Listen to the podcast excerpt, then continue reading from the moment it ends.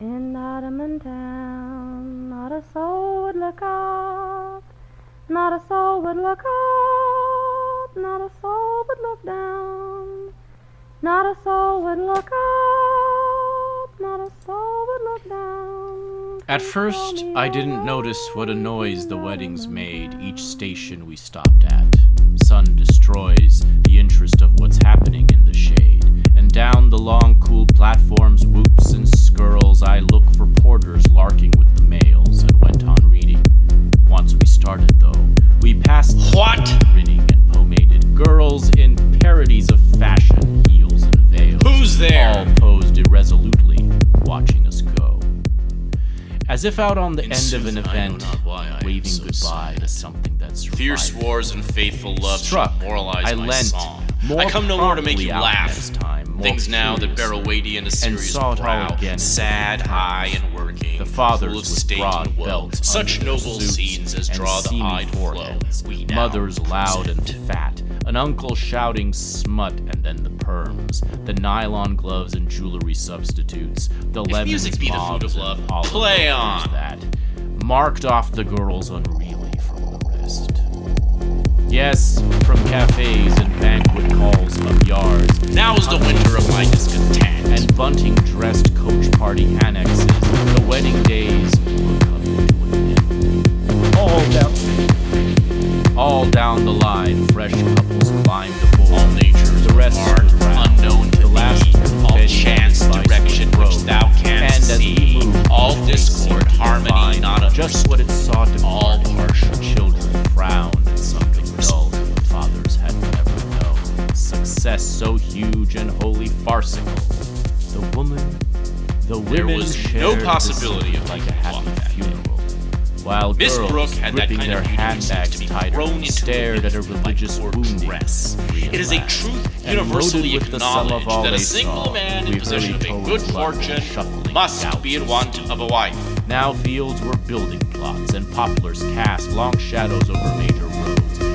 For some 50 minutes, that in time would seem just Sherlock long enough to settle hats and say, I corner of the nearly died. A dozen marriages got syringe from its underway. neat Morocco They watched the landscape sitting side by side. Odeon ran past, a cooling tower, and someone running up the bowl. And none thought Here is Edward Bear they would never coming down the stairs now, bump, bump, their bump, lives back of his head, behind.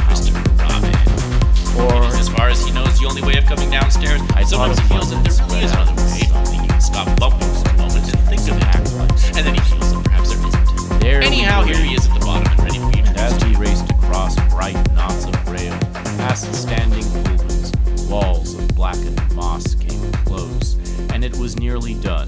This frail, Everyone in the village knew and what it held stood ready to be by loosed all with all the world, power that and by none more honorably than by her only brother, slowed again. unfortunate And as the tightening brakes took Mrs. hold, Dalloway said she would buy the flowers herself. Falling, like Into the face of the young man who sat on the sent out of terrace of the. Hotel Magnifique there had crept a look of furtive Rain. shame, the shifty, hangdog look which announces that an Englishman is about to talk French. It was Miss Lemon, Poirot's efficient secretary, who took the telephone call.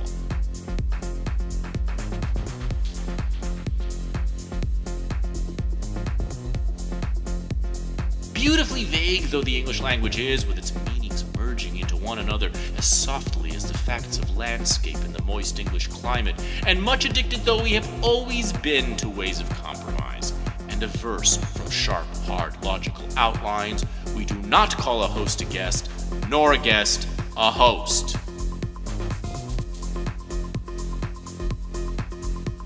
The scent and smoke and sweat of a casino are nauseating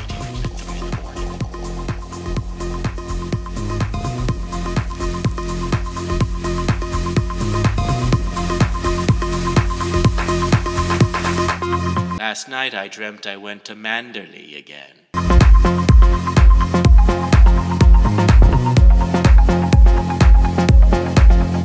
Courtney had, as his publisher proclaimed, achieved an assured and enviable position in contemporary letters.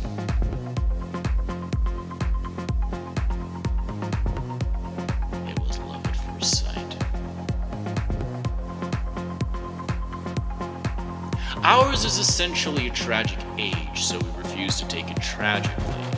The cataclysm has happened. We are among the ruins. We start to build up new little habits, to have new little hopes. It is rather hard work.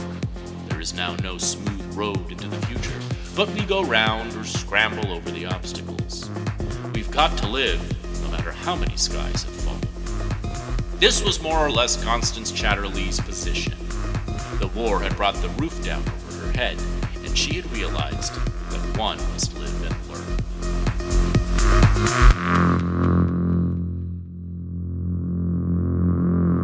What?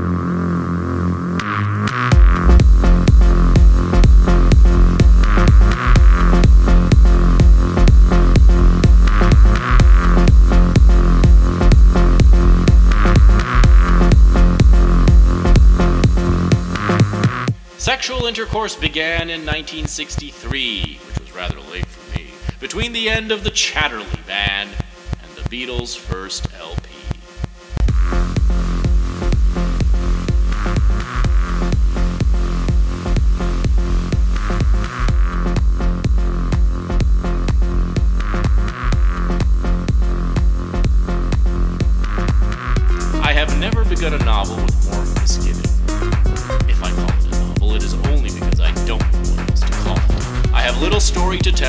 and I end neither with a death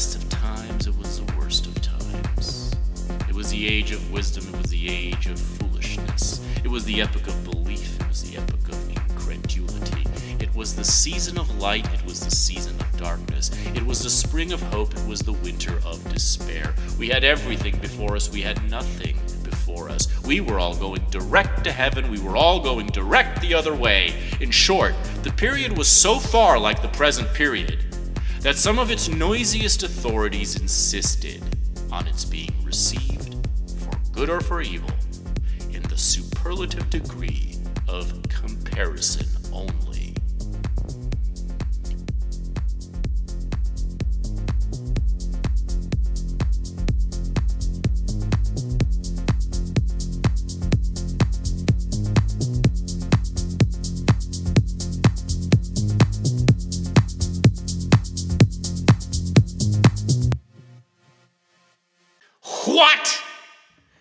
year is 2023, according to one storyline.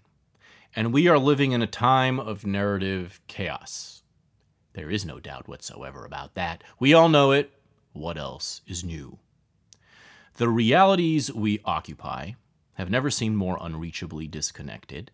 And yet, as disconnected realities go, they have never felt so similar in their unreality.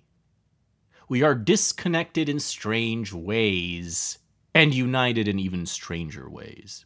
We are united, for example, by our impotence to do anything about anything ever. That's why politics is seeped into everything. There is communion to be found in impotent rage. But that communion is fragile. It shatters anytime a single bedfellow dares to take some kind of consequential action, such as getting out of bed. We have all been molded into the aging actress nobody wants to fuck anymore, who must shout me too to get cast into some news cycle where she matters again. The Jews are Catholics, the Catholics are trannies, the Protestants are on YouTube. The wives are girl bosses, the husbands are wives, gossipy stay at home wives. Everyone is their stupid little ugly dog, especially the men at coffee shops in Silver Lake, who love to tell you that you should pet from the bottom instead of the top of the head because their stupid little ugly dog is a rescue. You see, they're good people. And that's why they had to leave Christmas dinner at their aging parents' house after 15 minutes, because to feed their stupid little ugly rescue dog, who is their best friend. Because no real bitch has any love to give them, because no matter how hard they try to resemble one, they can never be as lovable to a millennial girl boss as an actual stupid little ugly dog. At a coffee shop in Silver Lake. Oh, and people have also now discovered a way to be both Muslim and gay, which is like being gay twice. I'm tired. I'm tired, as you can tell. I'm so Eeyore lately. I'm seeing a lot of rain, and I'm not seeing too many rainbows, and you know I always be hunting for rainbows. But even when you find one, they disappear. You stick your fist out and it goes right through. You can't see where they begin, you can't see where they end. They just float off. Rainbows. Rainbows. The lunch hour flings of the sky. There's always been rain and there's always been Januaries. There's always been chaos. There's always been competing narratives. I know this, but something has changed. In the before time, chaos, I believe, occurred more locally. A world existed beyond the stage of every narrative war, and in that world, a jury would eventually arrive at a verdict that would eventually be accepted. But where's the jury now? The juries now are lone voices in the wilderness. Sometimes they form into little choruses, but their verdicts, regardless, are not accepted. They are only heard, if at all, by those who want to hear them, or by those who are lost in the same wilderness and are desperate for a smart and friendly or funny voice to follow. My guest in this adventure is one of those voices. He operates on Twitter under the name of Yirk and his followers at this moment number 22,000. He is a doctoral candidate with an appreciation for the stored knowledge and ideas of the before time. And he occupies a sort of lucid philosopher position in the invisible republic of minds I have been living in for the last couple years. He lives and grew up in a city which is a veritable palimpsest of the narrative imagination. Palimpsest! That's a big word. Why don't I look it up before going any further? Let's see. It means a manuscript or piece of writing material on which the original writing has been effaced to make room for later writing, but of which traces remain. It is also the title of a memoir by Gore Vidal, a writer currently being portrayed in a play on the West End opposite a black Bill Buckley. And for all that effort, I don't know if I've chosen the right word. What I mean to say is that London is a city that seems not only to contain, but to be ruled by narrative chaos. As with bombs, there's no amount of narratives this city can't handle. In fact, no matter who you are or when you visit, there's probably one waiting for you. Try as we try to escape the power of this city and the power of its crown, we somehow always find ourselves crying at the Queen's funeral, or being extremely tedious in our refusal to cry at the Queen's funeral. Because at least one, if not several dozen, of London's narrative creations has taken root in our mind. And no matter how lost you feel when visiting this hundred acre wood of narratives, this metro wilderness of tubes and undergrounds and storylines overlapping like crooked teeth, a plot or two always seems to grab you. and you are never completely off stage. Something will happen to you, no matter where you are from or where you are going. Something or someone will draw you in and give your character a seat at the tail. And by the way, how come nobody told me that D.H. Lawrence wrote a short story about a daughter who chooses to upset her mother's values by running off with an Armenian known to her mother as the Turkish Delight? I was in London for a couple screenings of a film I produced called Invisible Republic about the disputed Invisible Republic of Artsakh, Nagorno Karabakh, that is currently under genocidal attack by a heinous authoritarian power, which has disconnected all its access points to the rest of the world in the dead of winter to starve and freeze the people away. The movie is called Invisible Republic. You can watch it now on virtual cinema at invisiblerepublicfilm.com. We had to release it in an emergency fashion worldwide. I invited Jyrk to the London premiere at the Courthouse Hotel, and while it may seem like a rather heavy introduction to me, since we had never met, I had already started to suspect that the feeling of living in an invisible republic, cut off from the greater world and unrecognized by its juries, was maybe not so unfamiliar to anyone I have met in the last couple years. The screening went well. Nobody moved from his or her seat. There were cameos in the Q&A from the BBC, the House of Commons, MI6, I didn't get to hang out too much with Jyrk at the reception after, but a few days later, we met up for a long stroll around London town, its parks and cafes and pubs, passing its authors and shopkeepers, indentations of narratives of all kinds through time.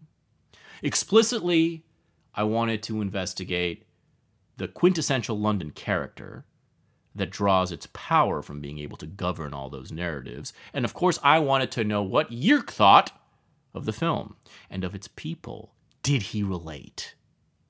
If there is one source of hope for invisible people and invisible republics and voices in the wilderness, for those of us cursed with an acute awareness of living in a disconnected reality in this retarded new world of exponential wilderness, of ever distorted channels between ever more separate forests, it is, of course, the past.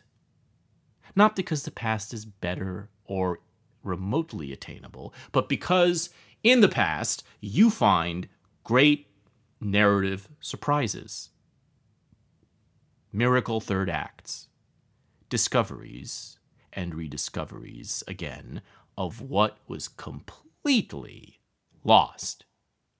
The past is where you find proof of rebirth, a cue from history that might draw you back into the light, back onto the stage of men and of nations. Sometimes that cue can just be a sound, an ominous beat that comes out of nowhere as Jyrk and I rest for a Scottish egg. A beat that seems to belong to a very old English folk song, which, unknown to me at the time, provides the melody and inspiration for another song a bit more recent, a song that has played on this podcast twice in two different versions. In the beginning of Amanda Milius on Sunset Strip, and at the end of The Girl from Baku. Perhaps you can make the connection yourself and help me figure out why it exists. When I got there, not soul did I stood around. Are looking at me. So I called for a choir to drive gladness away, to stifle the dust for it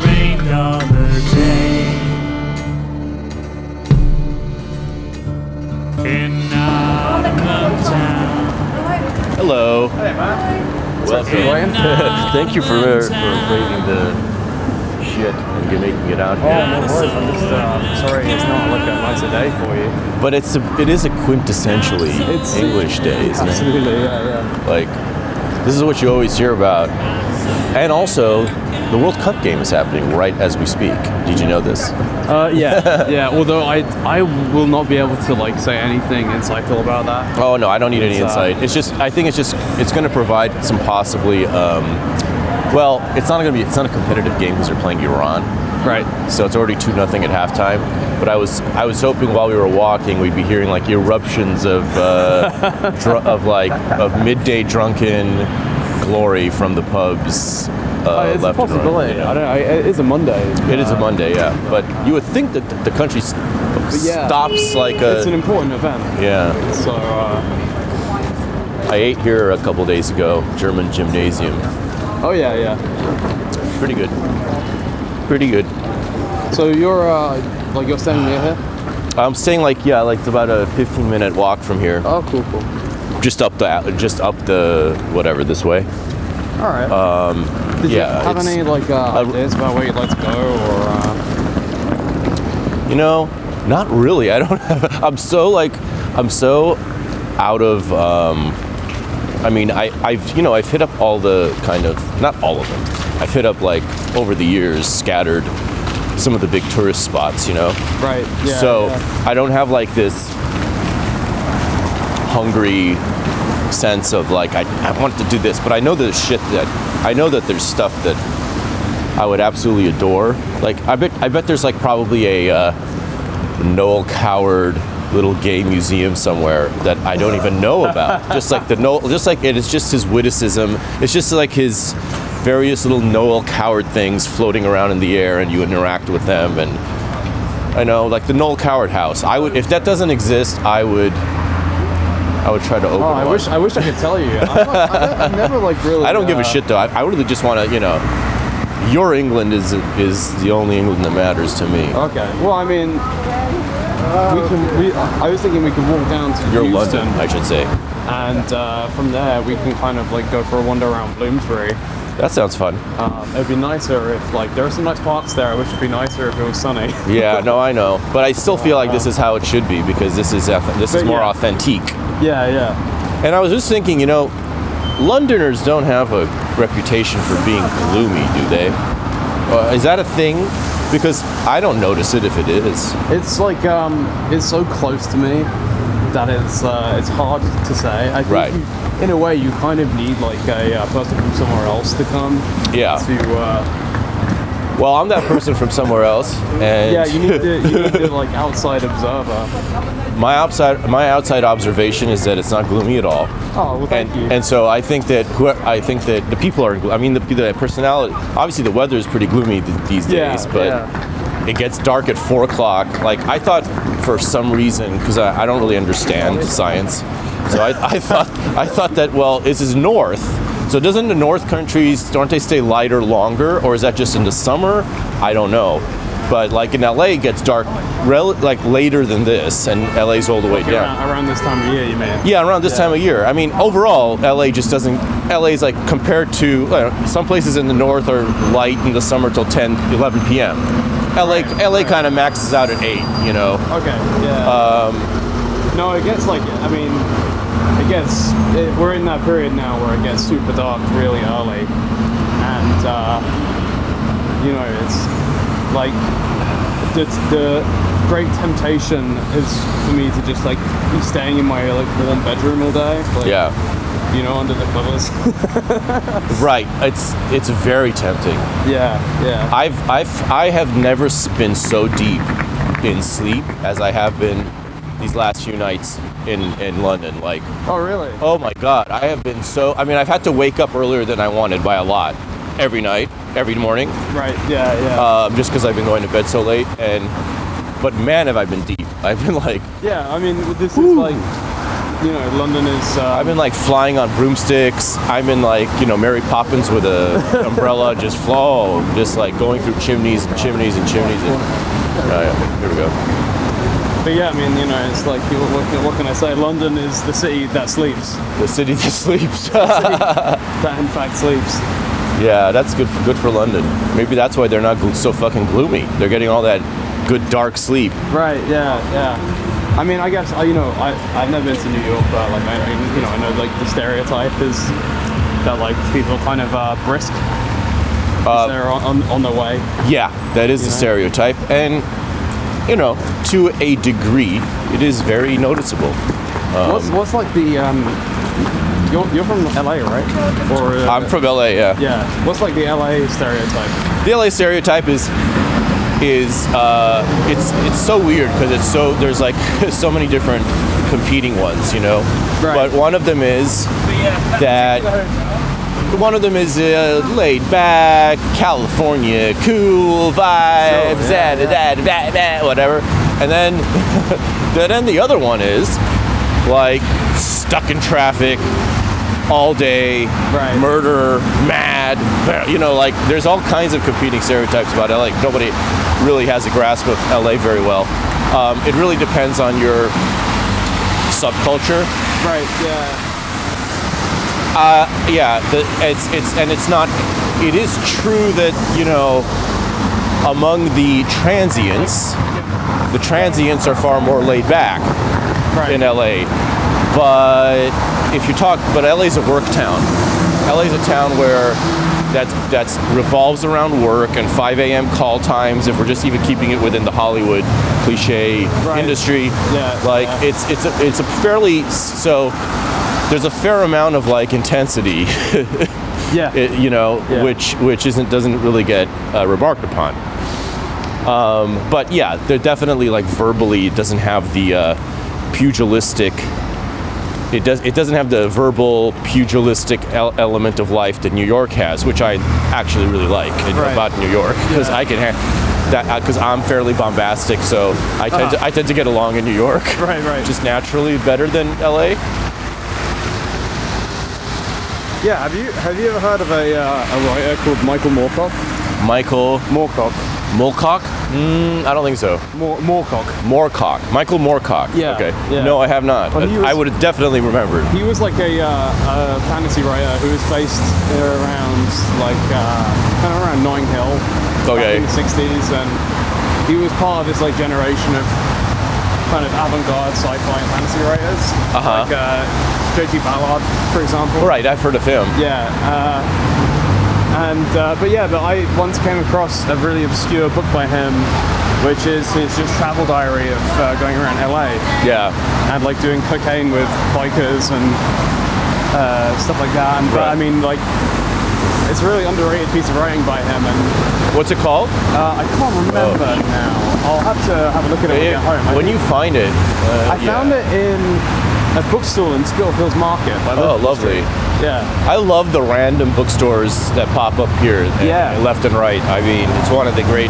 I mean, you know, this is very uh, obvious, but like, I always had a sense of London as this city of like, city of literary imagination because of so much. You know, we don't even recognize Yeah. the extent to which it's the setting of our of our literary uh, imaginations from the kid from just like children on like Yeah, at every yeah. level you know and then especially because like I got I nerded out big time on on uh, Agatha Christie and stuff Oh, lovely. Yeah. yeah. before I, I got into serious literature and I mean before I got into liter you know before I got into uh, higher end stuff and fuck I mean I, I have like I've, I've I, I love the David Suchet Poirot series Yeah. I've yeah, seen them all a million times with forever going back to when I was 12 with like bonded over with so many different people with They that really have that like cozy, uh, oh kind of vaguely like Orientalists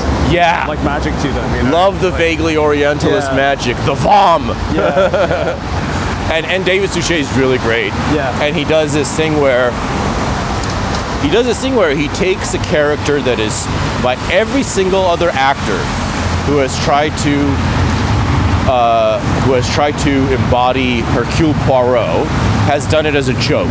Every Yeah. single Yeah. one. Peter Ustinov did it as a joke. Uh, the one who did it in um, Murder on the Orient Express, like the, the Sidney Lumet production. Here's a pub that's popping because of Mm-hmm. Oh all yeah, the. there Uh, you go. This is like this is the. Uh, this is the out where, the, where those like outbursts are going to come from. Eng- England. England. England. Yeah, they're all now. Yeah, it is still halftime.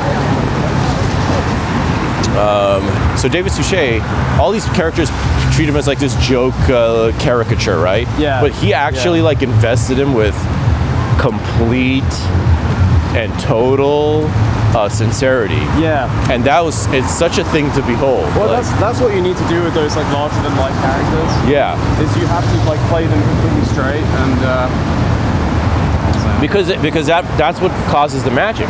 Because the whole point is that yeah, Yeah. they're unre- these are they are they are these unreal characters. yeah. But if you can then inve- if you can then like in- inject them with your reality, that's Yeah. what causes the magic. You're like Yeah, yeah. and you're not fucking apologetic about it, and you're not like wink wink joke. You know, like every single one of them does it with a tongue in cheek. Every it's such a revelation. It's kind of you get a similar uh, coziness from the um, you know Alan Moore's like League of Extraordinary Gentlemen uh, graphic novels. Oh, I didn't. I haven't. I'm not familiar with them. With what's the char- what's the character there like? Well, so they're, they're basically like the, the premise is that like they're in a, a world where all fiction is true. Um, so I mean, there's, so there's like the immediate appeal of that of like reference and you know like oh like it's you know Sherlock Holmes and Frankenstein. Right, and right, that kind of right. thing. But he actually is very like meticulous about it. He's making. He makes it like they're actual real people. He, well, he makes it kind of like historical. Okay. So all the timelines have to more or less line up, yeah. but it's also like it kind of expands into this vast like parallel history of Earth. Mm-hmm. Um, it's where you have like the Trojan Wars and it's like basically kind of all in there. And there's even like a uh, an al- almanac uh, in prose that's Right. at the end of one of the books where it's like this huge travel diary, and it's like everywhere from like Twin Peaks to Moomin Valley. you know? Oh, that's so cute. Yeah. I haven't. I'm not. This that sounds like a very uh, charming Yeah. concept. And it's so you have like Franz Kafka's The Castle coexisting with Enid Blyton's Toy Town. right. You know, they're on the same like surface.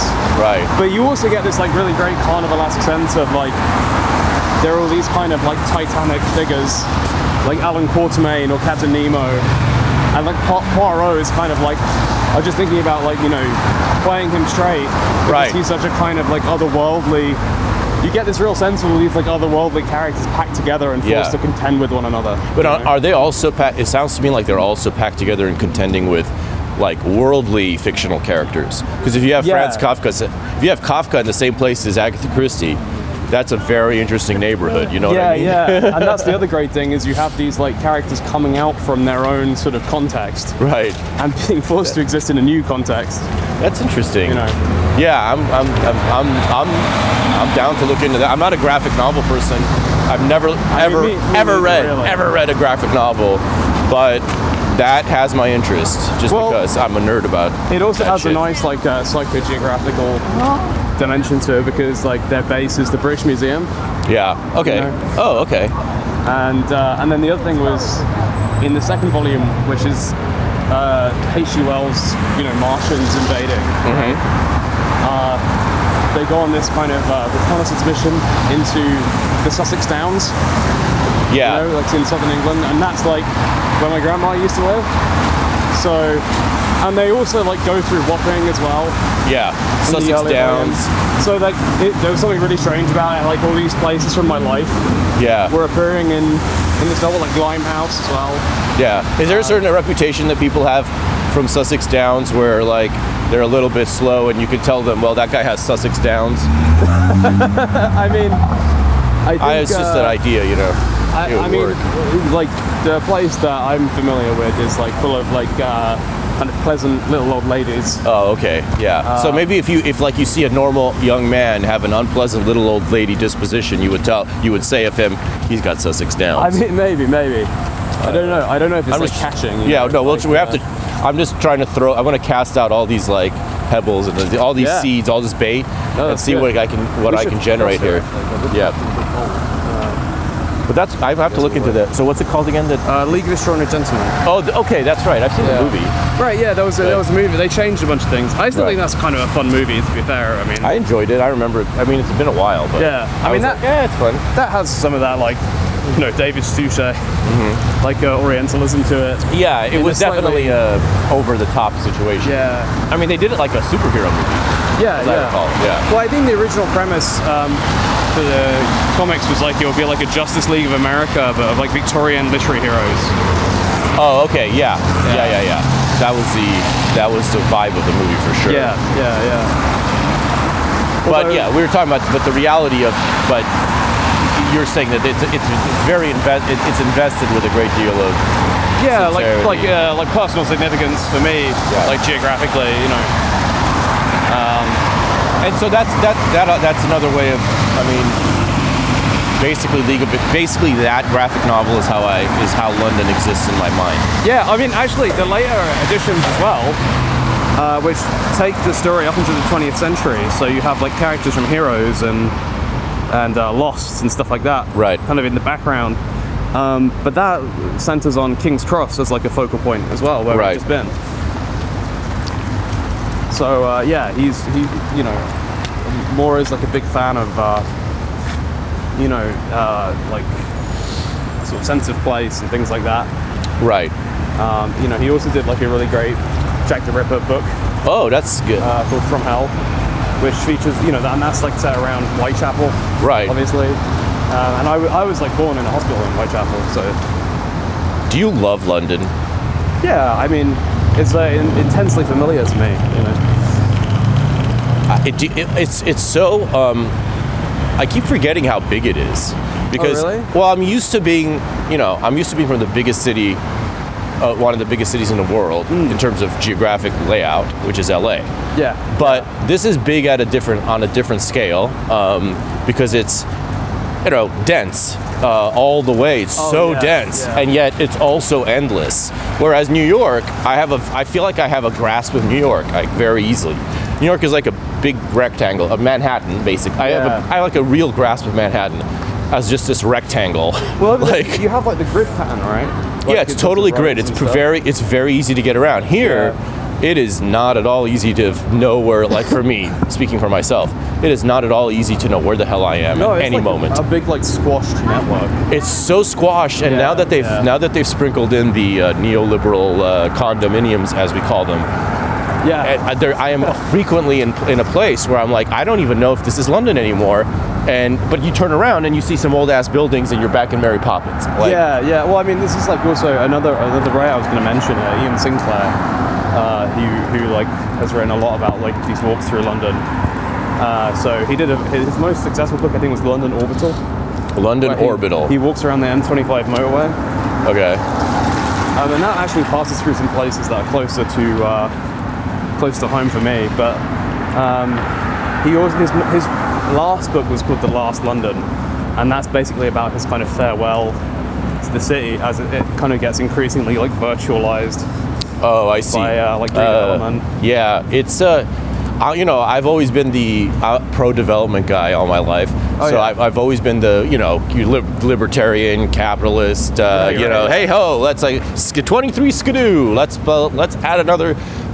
But, but you know, uh, mean, but at, at the same time as my aesthetic tastes developed, I have to take note of like, well, this fucking uh, little par- like little condo park over here is a major eyesore. Yeah, I and, mean- and I don't feel good being in it. Sorry, I'd rather be surrounded by this building over here. What, what I Gordon really like about him is just like you get this like texture of place, you know, where there is. I mean, there's something about like even the, just the texture of his prose itself. Yeah, That kind of. Uh, the London Orbital guy. yeah. So it's kind of like everything is. It's just full of these like surfaces of, like, uh, with these kind of strange like, uh, like industrial parks, and uh, like like condominiums and stuff like that. And he like sort of riffs on the the sort of strange like names that are given to these places. Oh yeah, because there are strange names. here. Yeah. they do be a lot of strange fucking. Yeah, names. well, they'll because they'll call it something like you know floral park, and then it will just be this like nondescript industrial building or something. Right. So there's this kind of weird like right. Flo- oh, yeah. you know, it's like- a is it is it like intentional irony in a lot of these names? Like, is that what motive? Because you Well- know the there is a certain sense of humor. Well, I think what's what's like alienating about it is that it's actually like the withdrawal of any kind of conscious intention that would you could ascribe that kind of ironic play to. Right. You know, like. Um, but yeah, I remember London Orbital has a really wonderful description of like a bus stop. Oh, I have Like, to get this book. An average London bus stop. I think you would enjoy it actually. Yeah, I wish I'd read it before th- before this. Well, I we mean- could have done an orbital. We could have orbited the London orbital. Yeah, I, I I'll have been to meaning buy to reread it because uh, there's a guy I'm going to do a podcast with about it. But this is like a nice little, Oh yeah. you know. I'm gonna by next time I'm gonna have read it. This is a cute park with very autumnal vibes right now. Yeah, I mean you can go and have a look at it. What it's like very autumn. I've never Yeah. seen such autumnal. Uh, like the leaves are just piled all over this place. All- all this is beautiful. This is like a fucking Monet painting here. This is like I have to take a picture. Do you mind if holding my mic? Yeah. Because it's just like I didn't even notice you carrying that. Wow. my little Russian. Sorry, mate. My little Russian. Um, let me take a picture. I'll take a picture with you in it if you don't. Well, I don't know. You want to be private, so I don't. Oh, it's. I mean, it's cool. Yeah, It's, I'll take uh, one with you. Just to, this is so cute though. I mean, I've never, I haven't like walked into such a like autumn detritus. If you'd like me to do anything or pose, Yeah. just uh, I'll let you know. These are good. These are good. It's like, Ah, lui, il a dit qu'il était à la main, la ligne. yeah. and I imagine if the sun was shining, it would look Oh, yeah, I mean- especially beautiful. I have been here in those conditions, and it's uh, it's very lovely. What's the um, name of this park? Well, I was just gonna say, if I if I was like an ideal guest, I would know. Oh, okay. But uh, You see, that's the thing. You can I have this don't. beautiful park and still like, who knows what the hell it is? It's like one of a million. yeah, yeah. Well, again, this is just my like the consequence Wait, of my blight. what language is that? the, uh. That's not English. Oh, this is Is this Rabindranath Tagore. He's like an Indian poet. the Prince of Wa- Oh, he's it. Oh, Yeah. Rabindranath Tagore. Okay. Yeah, I've Indian never- poet, philosopher, and first Nobel laureate from Asia, unveiled by HRH to Prince of Wales on 2011. So I wonder if this park is named after him, or he's just, you know, found could- himself a f- It could be. friendly perch. Rabindranath Tagore. Yeah, He's supposed to be very good. I've never read him.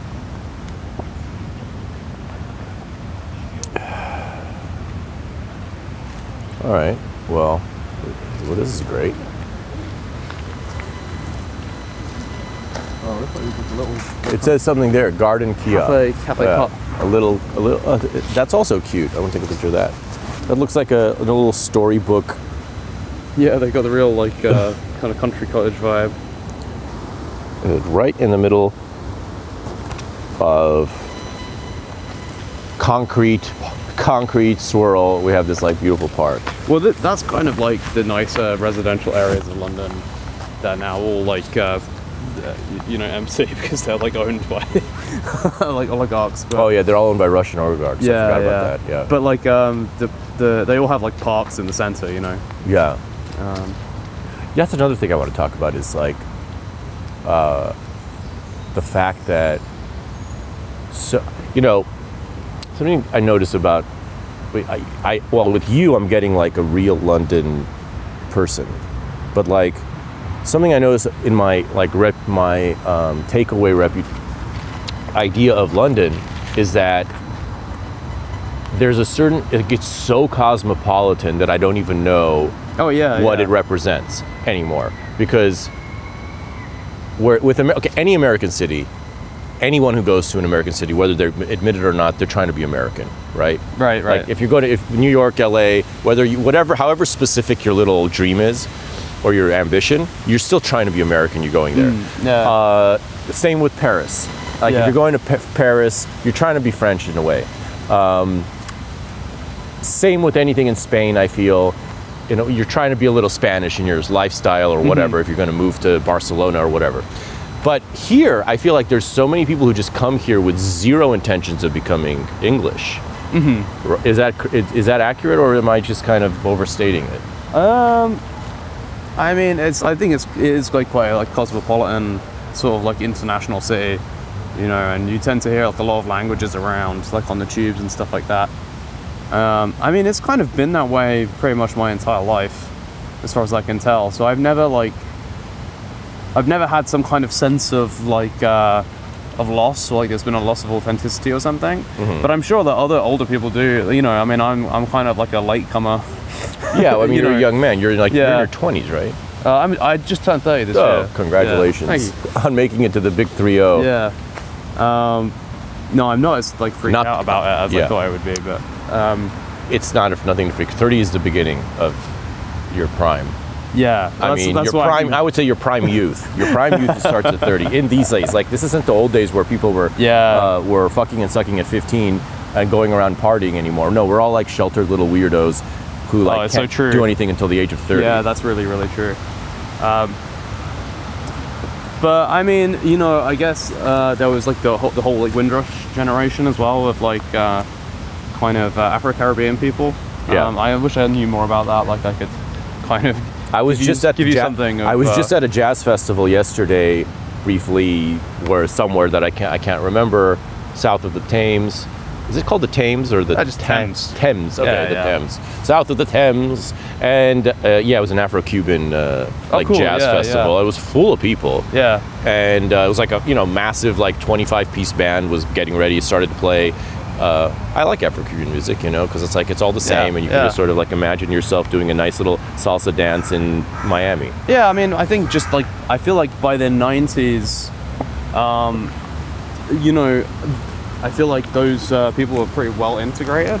So they're, you know, like their children or children's children were like in my in my class at school and stuff like that. So it's just uh, like that feels very normal to me. you Yeah.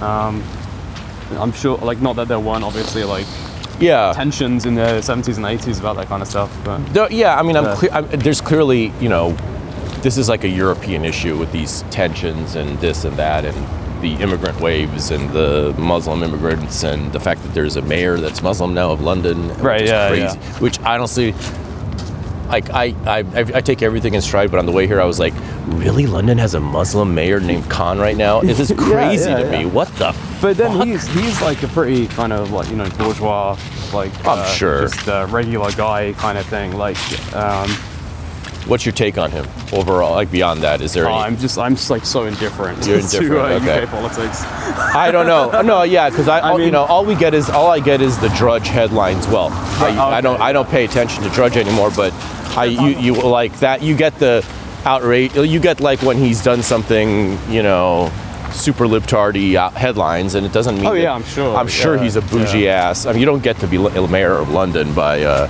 Yeah, yeah. you know, uh, sti- by by like by weaving baskets in your home, like. So But yeah, I mean, but then you know, obviously, I'm kind of biased because like my my like frame of reference is kind of like there's you know there's some kind of disconnect between uh, like the world of Twitter and then the sort of like material world. oh yeah, I just kind of, you know, but I mean, that's another thing about London now that kind of relates to what you're saying because a lot of the time it just has a kind of like uh, incidental quality to it. incidental quality. like where it, or because it's become so like virtualized that it's just like these uh, places just become sort of thoroughfares that you, you, you're passing through, yeah. you know? Yeah, it. Um, yeah, it's like it, that. But that's part of I think what I'm trying to finger as my Yeah. yeah. my uh, disorientation because I've yeah, I've had I've, yeah. yeah, I've It had like it's a disorienting place, Yeah. and this is one reason why I have this because I've been now several times for you know usually for some sort of reason, um, almost never for pure pleasure. Uh, like first time was 2009, I think I came, and I stayed in Clapham. Mm-hmm. Um, and Clapham or Clapham? I can't. Remember. How do you pronounce it? Uh, Clapham, I think. Clapham. Yeah. Sorry. Yeah. And of course, I mean, I get I get these things wrong as well. there is a there is a Poirot called uh, there's a Poirot called uh, The Adventure of the Clapham Cook. So that's how I knew about. It. Right, right, right. I stayed in Clapham because we had a family friend hosted me. Um, and so that was kind of like you know out of the like I didn't really know what the hell I was doing. I was just Yeah. I was in England for the first time, Yeah. and you know didn't know what the heck I was doing.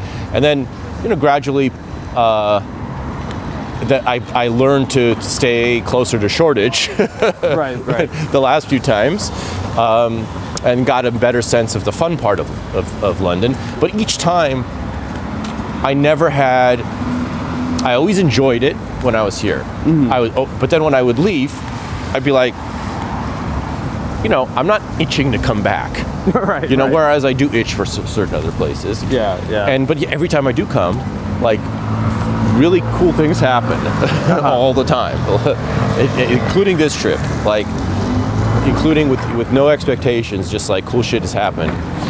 So I have, and I think it's this difficulty of it's this disoriented feeling about what I what it was, what it like what it actually is, despite the experiences always being there. Yeah, And the yeah. possibilities always being there. But now that I know, or now that I, I, I retain this definition of London as a place where something interesting is always going to happen.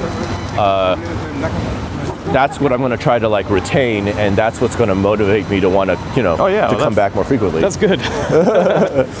Yeah. Um, but but it's competing with you know my point being like it's for me it's very easy to carry Berlin away f- with me when I go to Berlin or Right. Barcelona away Yeah. with me or Paris. I mean I, I have actually not that much experience with Paris in terms of a, as a grown up, but I still have a sense of it, you know, yeah, yeah.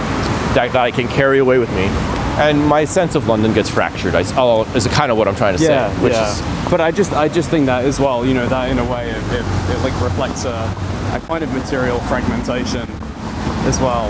You know, and Yeah. I, and I think even like, I mean, obviously, other cities have like subway systems and stuff like that. So I'm not saying it's like necessarily unique in this regard, but you know, my like uh, actual experience of it is like literally fragmented by the fact that you know it's like always mediated by the, un- the underground. Yeah, you know? So like instead of building up a topography of the city and how it connects you end up with this like you know you're you're like entering and exiting from different portals. Yeah, you know into different places and especially when you're a kid it's not immediately apparent to you how they connect up with one another. You Yeah. know. and there's often like when i have just done a sort of drift around the city kind of like we're doing now like it's like these kind of uh, you stumble upon the actual like physical connections you know Yeah, lines yeah. that like uh, uh, or like pathways that like bind the whole thing together right and there's this kind of like strange aha moment you're like oh this is like this is how these things uh, are related to one another and Yeah. always have been you know Yeah, right. You find it's that, that's something that I've always on this uh, filthy Armenian adventures experiment that I've been on for a year now have been one of my most enjoyable little like tasks has been to find these connecting tissues and elements within these Sure, within the cities yeah. that I haven't really thought about. You know, I mean, also within LA, that's kind of been my over, my overall uh, private project. But any, every other city too. I mean, I you don't you have these like you have this little fragment here this little fragment there this little experience here this little thing there this little cliche here this little cliche there and it sometimes requires a an ear like an earnest fucking effort to just see, to see how they all connect yeah oh, yeah absolutely yeah and also yeah through a guest or through somebody through somebody i mean like I, i'll re-listen to our conversation and things will like i mean almost in a almost like a like almost in a fictional way things will like connect to each other you know? Even random yeah yeah. sounds in the background wi- wi- will connect to what we've been saying in a weird way. Like i've noticed these these kinds of things all the time. Yeah yeah. So it sounds like this is exactly the city where the, where you, you you would constantly encounter such uh, such intersections of uh, meaning. Yeah, I mean, I, I used to like um, bunk off my like sixth form classes a lot of the time and just wander around Angel, right, in Islington. And uh, like, I remember in, in a residential area, like off, off the street, I just came across this like really strange, like, sort of like surrealist bookshop Yeah. or something, you know, and it had like lots of old penguin sort of uh, like science books, like sort of the blue, you know, the, the classic like iconic cover. Yeah. Blue. Yeah. And uh, it had like this sort of Alice in Wonderland decoration in it, and it felt very like hidden away and private. And there was some like um, like, really attractive girl behind the counter that I made awkward teenage conversation with, and it was like really. I asked her. Oh, I can't remember how we got into that subject, but I asked her like who her favorite philosopher was. I think because they had some philosophy books, and I was really disappointed because she said Daniel Dennett. Even I, I mean, Yeah. I know of Daniel Dennett. I don't know what his philosophies of life are, but I know he's fairly contemporary, right? He was like he was like a philosophy of mind guy, but he's like for me he's one of these like antichrist people because he basically believes that like consciousness doesn't exist. Okay, we, we don't have to get into that, but right. Well, Like, why uh, not? Let's see. Let's let's but- discuss consciousness right now. I mean, does it exist? Does it not exist? I feel. I, I, I w- sometimes I wish it didn't exist. uh,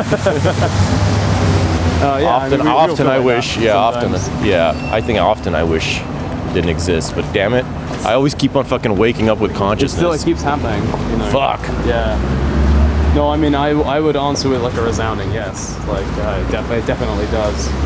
Um, but actually, I was like, around the time I was doing A level philosophy, so I was just learning about him for the first time. So that You were was, doing what kind of philosophy? like, A level. A level. Okay, Yeah, yeah. I, So I heard a different word. That's just like, uh, what, I heard I heard anal, but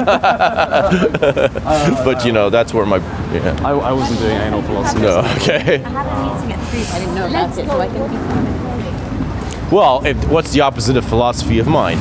Philosophy of ass, philosophy, right? Yeah, yeah. It's not not part of the A level curriculum. Right, A level, yeah. Yeah. You have to cover all the A's Yeah, yeah, before you get to the M. yeah. But I was like very mad about you know that- His his yeah. I get no. I, I I sympathize with you because I get. I used to get. I mean, I say used to just because I, I don't Oh. get. He- oh, here we you go. can pick up some of the uh, Here are the shouts. Yeah. Let's pop in. Oh, they just scored a goal. That's why. All right, hold on. That poor bastard. That poor bastard. It's five to one.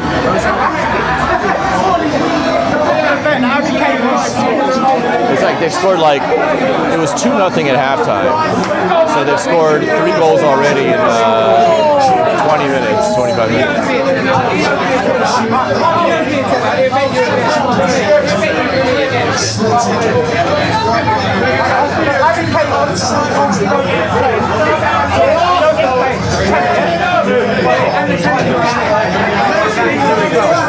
Yeah, I want to take a picture.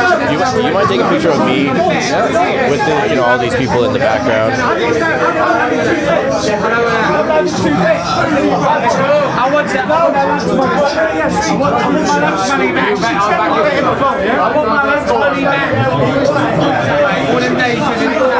Thank you. Lovely.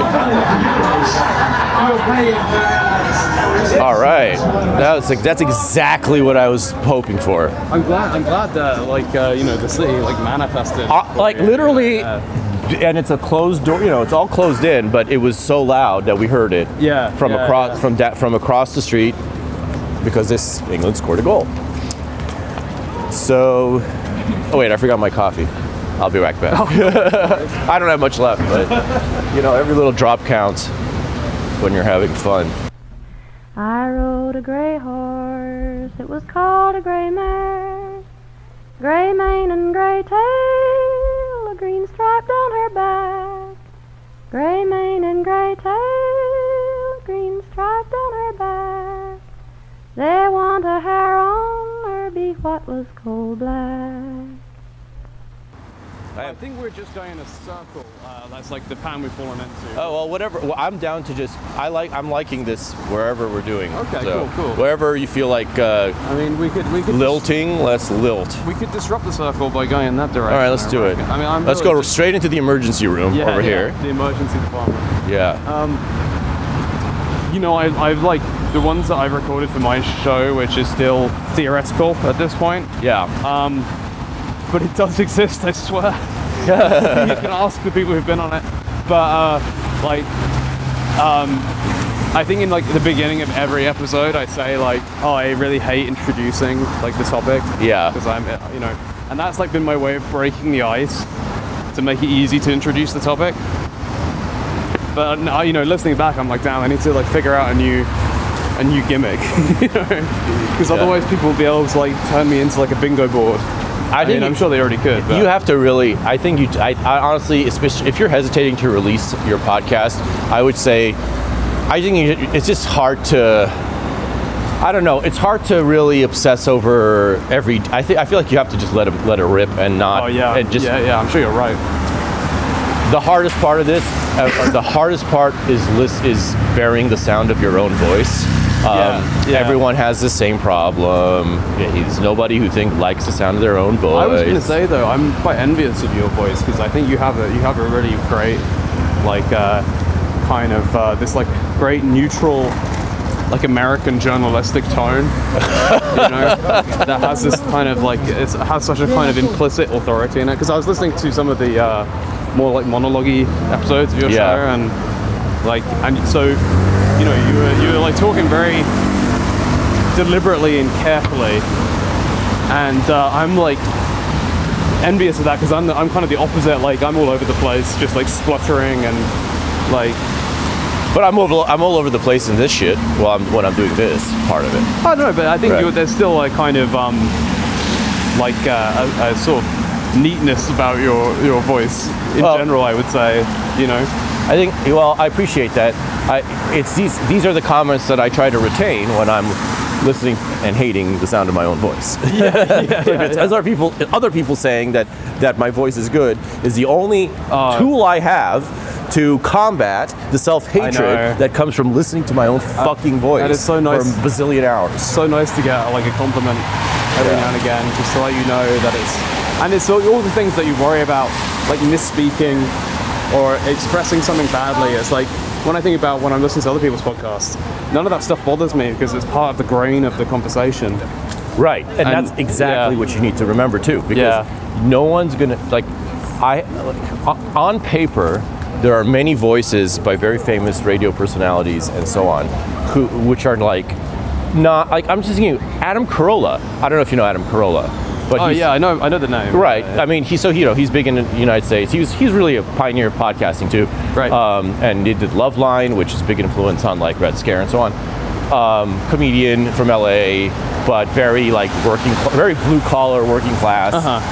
Very came from very poor circumstances and just like doesn't give a fuck, you know. Yeah, yeah. One- One of the few DGAFers really in the business, and um, super super brilliant because he's like he can go on for, he can just like riff on any topic in a funny manner and entertaining yeah. manner with like very strong takes that are smart and his voice is pretty nasal and it's pretty like if you're just listening to it for the first time Yeah. or the first few times you're like well this is not what you would consider a good radio voice necessarily it's kind of a whiny Yeah, nasal yeah. voice but it also has a lot of masculine authority behind it Yeah, after you get used to it so it's just like all you have to do is like the person and you're going to I, I, I keep saying this to people is you like the person you're going to like the voice there's no such thing Yeah, as yeah. liking someone but not liking his or her voice period Yeah, yeah. like it doesn't matter what the voice is all you have to do is like the person Yeah, I think that's true. Yeah, yeah. I mean, it's kind of like, you know, I uh, one of my like go-tos is uh, is still like old episodes of Cumtown. Uh-huh. You know- which I a, a- phenomenon I skipped by the way I Right, right. totally mi- missed that phenomenon Um, but it's like uh, with that, is you know, half the time I just have it on in the background. I'm not even like I'm not even listening to the content of what they're saying at all. It's like purely this like familiarity. just- Yeah, yeah, yeah, yeah. yeah yeah it's good it's, it's yeah, like- you, it's just emptied of content. Like Yeah, uh, yeah. That, that's what ultimately, yeah, I think that's ultimately what we all kind of do with these uh, with podcasts. I mean, I fall asleep to p- several podcasts. same, same. Uh, some I don't. Some are too. Uh, sti- some are I- too caffeinated for that. I but- can't listen to uh, Perfume Nationalist falling go, asleep. Good sleep. I, yeah, yeah. I tried. I end up staying up until like five. Yeah, yeah, it's too 'Cause I'm- I'm- It's, it, it's too dramatic um, to sleep to. Yeah, but there are others I can sleep to. Yeah, yeah. Um, and uh, oftentimes they will influence the dream. I've had that. Yeah, yeah. But Yes. yeah, so okay, so how do you uh, let's uh, let's get the Yerk story because I think you you do you're a mysterious figure to many who who nevertheless Yeah. follow you. So how did you end up with a fol- with a following on Twitter? Like where did it start? Yeah. And then where did you start before that in terms of getting to that point of mentally of where you're expressing yourself in in uh, you know e- expressing yourself in a manner that is clearly contrary to the prevailing orthodoxy Oh, of our yeah. time. I mean, okay. What what that's what was like the uh, the very first one? It was like how, how did I get on Twitter? Like uh, Uh, yeah, like how did you start to get gain a following? so. Like, No, I, well, I don't know how I started getting a following. I guess um, it's kind of like a, you know I was saying about like Discord or group chats. Like you kind of post and it just gets kind of lost in the the sort of uh, flow of text. yeah, And I guess really like when you start Twitter, that's like the same thing. You're just kind of posting into a void, and it feels kind of mad. it does. But then every there's this kind of slow trickle of attention that builds up.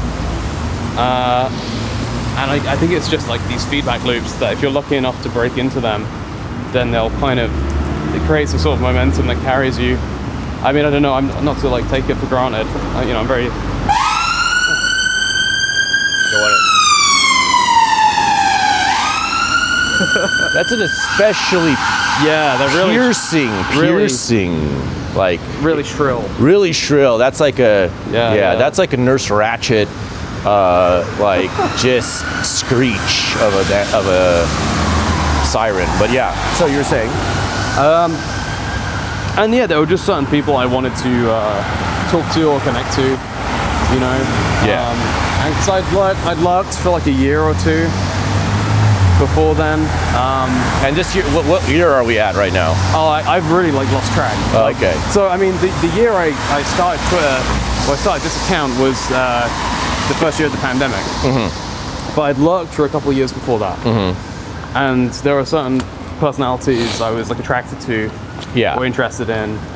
Um, I think I was like familiar with one of Jack's early accounts. Mm-hmm. Um, I was interested in Logo Daedalus. Right. I was interested in like Red Scare and Anna Khachiyan. Right. And how did you find these people in the first place? Is my question. I Like, think I found out about like uh, I mean I just found out about them, like again through like lurking, and even before I made an account, I used to just uh, just go through like random people's timelines and stuff.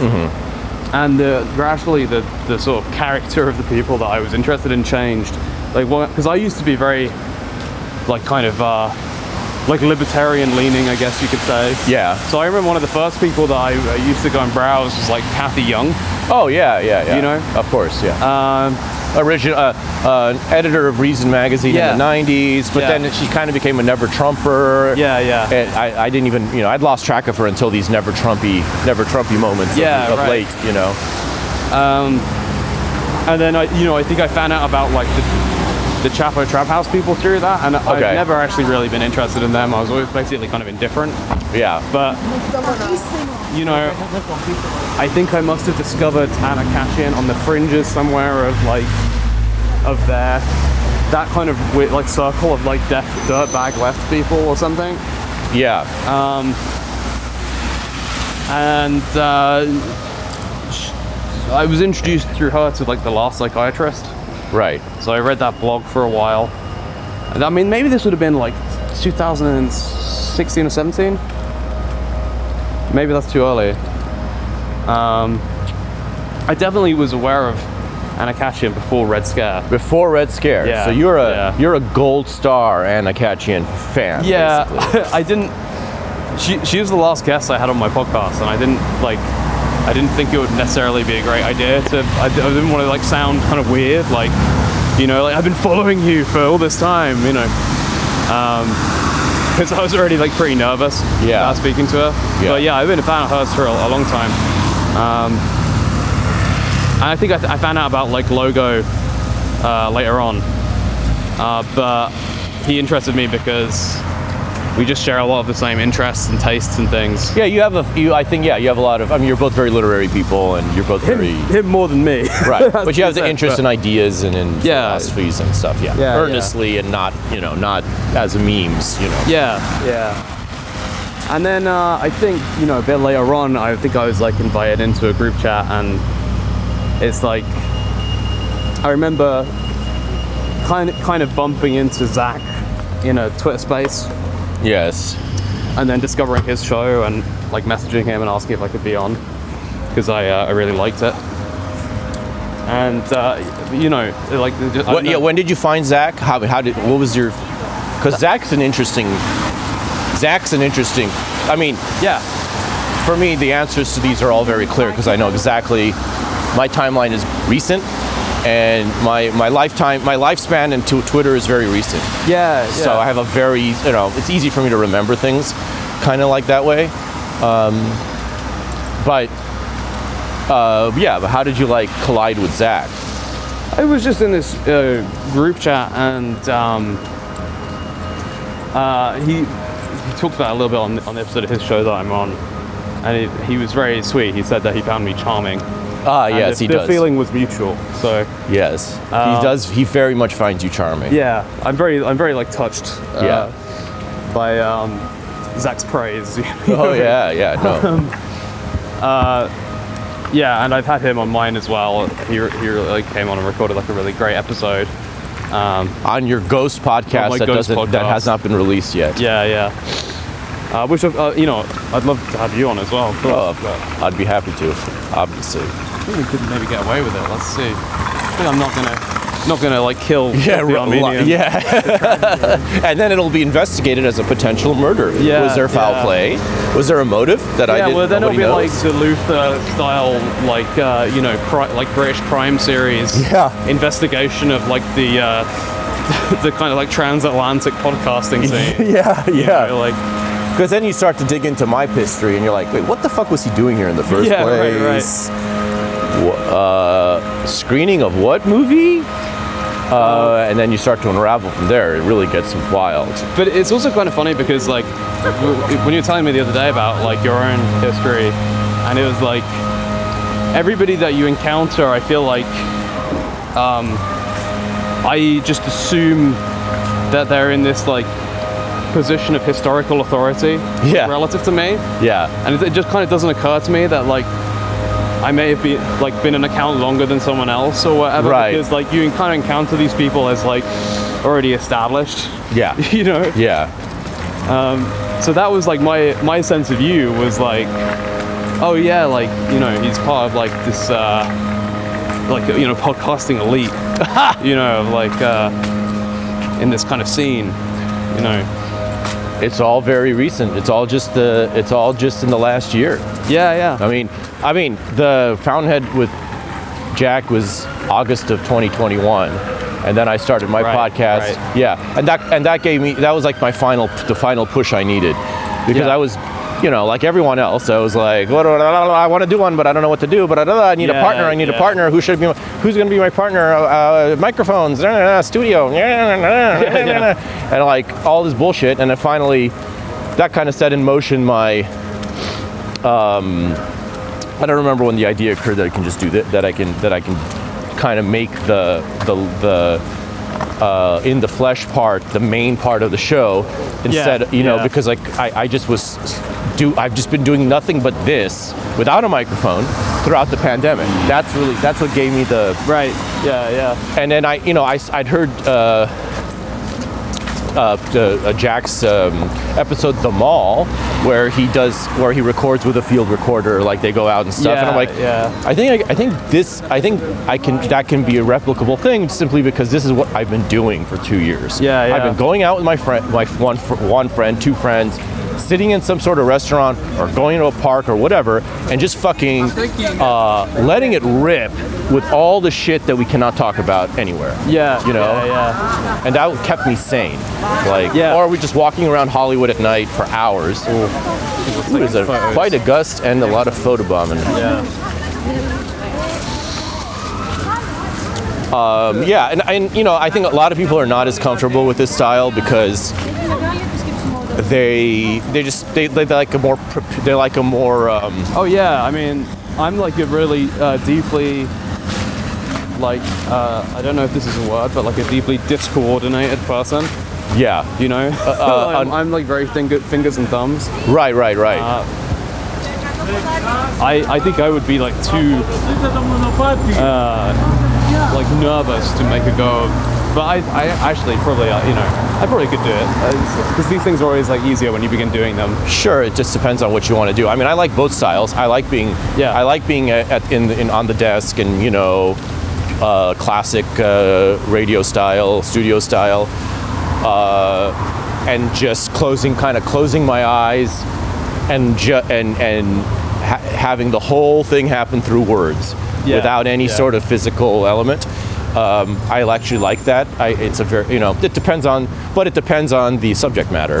If Yeah. there's a topic, if there are topic, you know, clear topics at hand, that that, or even just a kind of weird conversation to have, like remotely, that that works really well.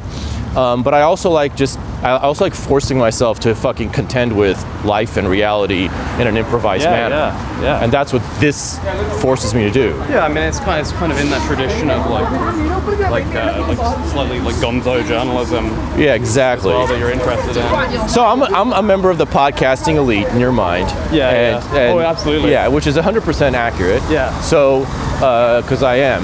So, but yeah, I was like, so, so like, but you're you're in Twitter way longer than I am.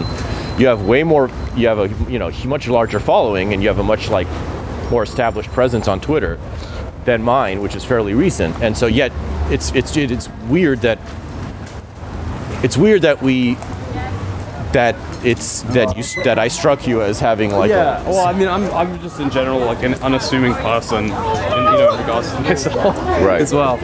So a big part of it is that. Um, uh, how did you start like gaining i mean because you have a huge following now like you're not you're not you know you're like what 30000 or something like that It's oh, it's not quite that high. It's like 20.3. oh 20 whatever yeah 20 th- whatever it is it's like it's a lot I think um, I think if there is one thing that I could be said to be good at is maybe that I can sort of like put words to things that people have a sense of right Um, but are unable to express. right that's Uh, that's a very uh, that's a very uh, popular i think tweeting style Where Yeah. i think a lot of people Yeah, yeah. do do that in their own ways Yeah, totally. Yeah. Um, and I like to think that like I can lend a certain amount of authority or like legitimacy to these like slightly sort of like subaltern right uh, yeah like, so- perspectives, right? Because Right. they often find expression in a kind of like a uh, more. I mean, I'm very like polemical, but like in a in a like a polemical way, or sometimes in a kind of like slightly like mytho- mythological way. You know, like they find expression in the form of like conspiracy theories. or yeah yeah thi- things like that, and it's like because then just the, it's like the nature of the ecology, right? That um, these sort of like systems of like information management like get set up, right? Yeah. Like this happened obviously loads during the pandemic, you know, that and a lot of them, you know, are based on this kind of uh, like this kind of pattern matching criteria, yeah right? Where like if something looks like a conspiracy theory, then the actual like information it's trying to organize and present isn't even important. It's just about the fact that it matches this narrative framework. Yeah, it's just it's yet another it's just like yet another thing that Yeah. the elites are doing or whatever Yeah. it is, and that that's kind of all people all people see it as. Yeah. It's yet another example. Oh, an Epstein thing, you know, like yeah. another flight, you know, Yeah. a flight log, you know, who uh, doesn't add any substance, but it just is yet it's another tick in the Yeah, yeah. So I just hope that like I can like I think because I'm just kind of good at arguing and uh, I'm good at like phrasing things or or like explicating an argument. So I like to think that I can kind of embarrass the presumed legitimacy of like of the fact checkers. the fact checkers and you know the fact checkers. often, like, the experts. the, ex- the expert, the cult of expertise, Yeah. like the priesthood, you know. The crease, yeah, the Like- cardinals have gathered to Yeah. check your facts. So like, uh, you know, I like, I because then a lot of people, uh, you know, I, I've argued with, I've kind of chilled out about recently, but a lot of people I argued with that they're people who just like take these, these, uh, they make these assumptions and it's just sort of received information, so they're not necessarily like prepared Yeah, to uh, to argue with someone. right, right, right. They're prepared for They're- somebody to be like, They're, they're completely unprepared for any kind of serious argument. they're, they're, com- they're prepared for somebody to be like to say like a racial slur or something Yeah. or you know to be like to, to do something that automatically like disqualifies right which which is an increase which which Yeah. because they have no content in their heads uh, no ability to to ar- think or argue they have to expand their list of dog whistle words Yeah, which allow them to just say ah you're a racist shut it you're out you're out Yeah, yeah. you're out they'll like throw you out of the ball game you know like a fucking umpire Yeah, a, yeah. a an umpire with um, uh, with uh, Sussex Downs yeah yeah uh, so yeah. yeah. so you're, you're you're absolutely right. I mean, this you're describing your, I think, voice in exactly the way I would describe it. I, I've done similar. I think I've done similar services at times when absolutely yeah when yeah. you know, like yeah, like I see a lot. For me, like I, you know, I landed in this world during the pandemic, and I saw a lot of. I mean, I'd already been seeing a lot of like, to me, old wars being fought. Like it all felt Yeah. old to me. I was like, Yeah. are we really still talking about bullshit feminism and bullshit racial uh, demo- demagoguery and all this sh- fucking shit that's been Yeah, that was like yeah. so, that was tied up and finished decades ago. Like you, we're still talking about it because it's been re it's been um, yeah it's been rekindled re- yeah it's, it's like Yeah. oh fuck okay.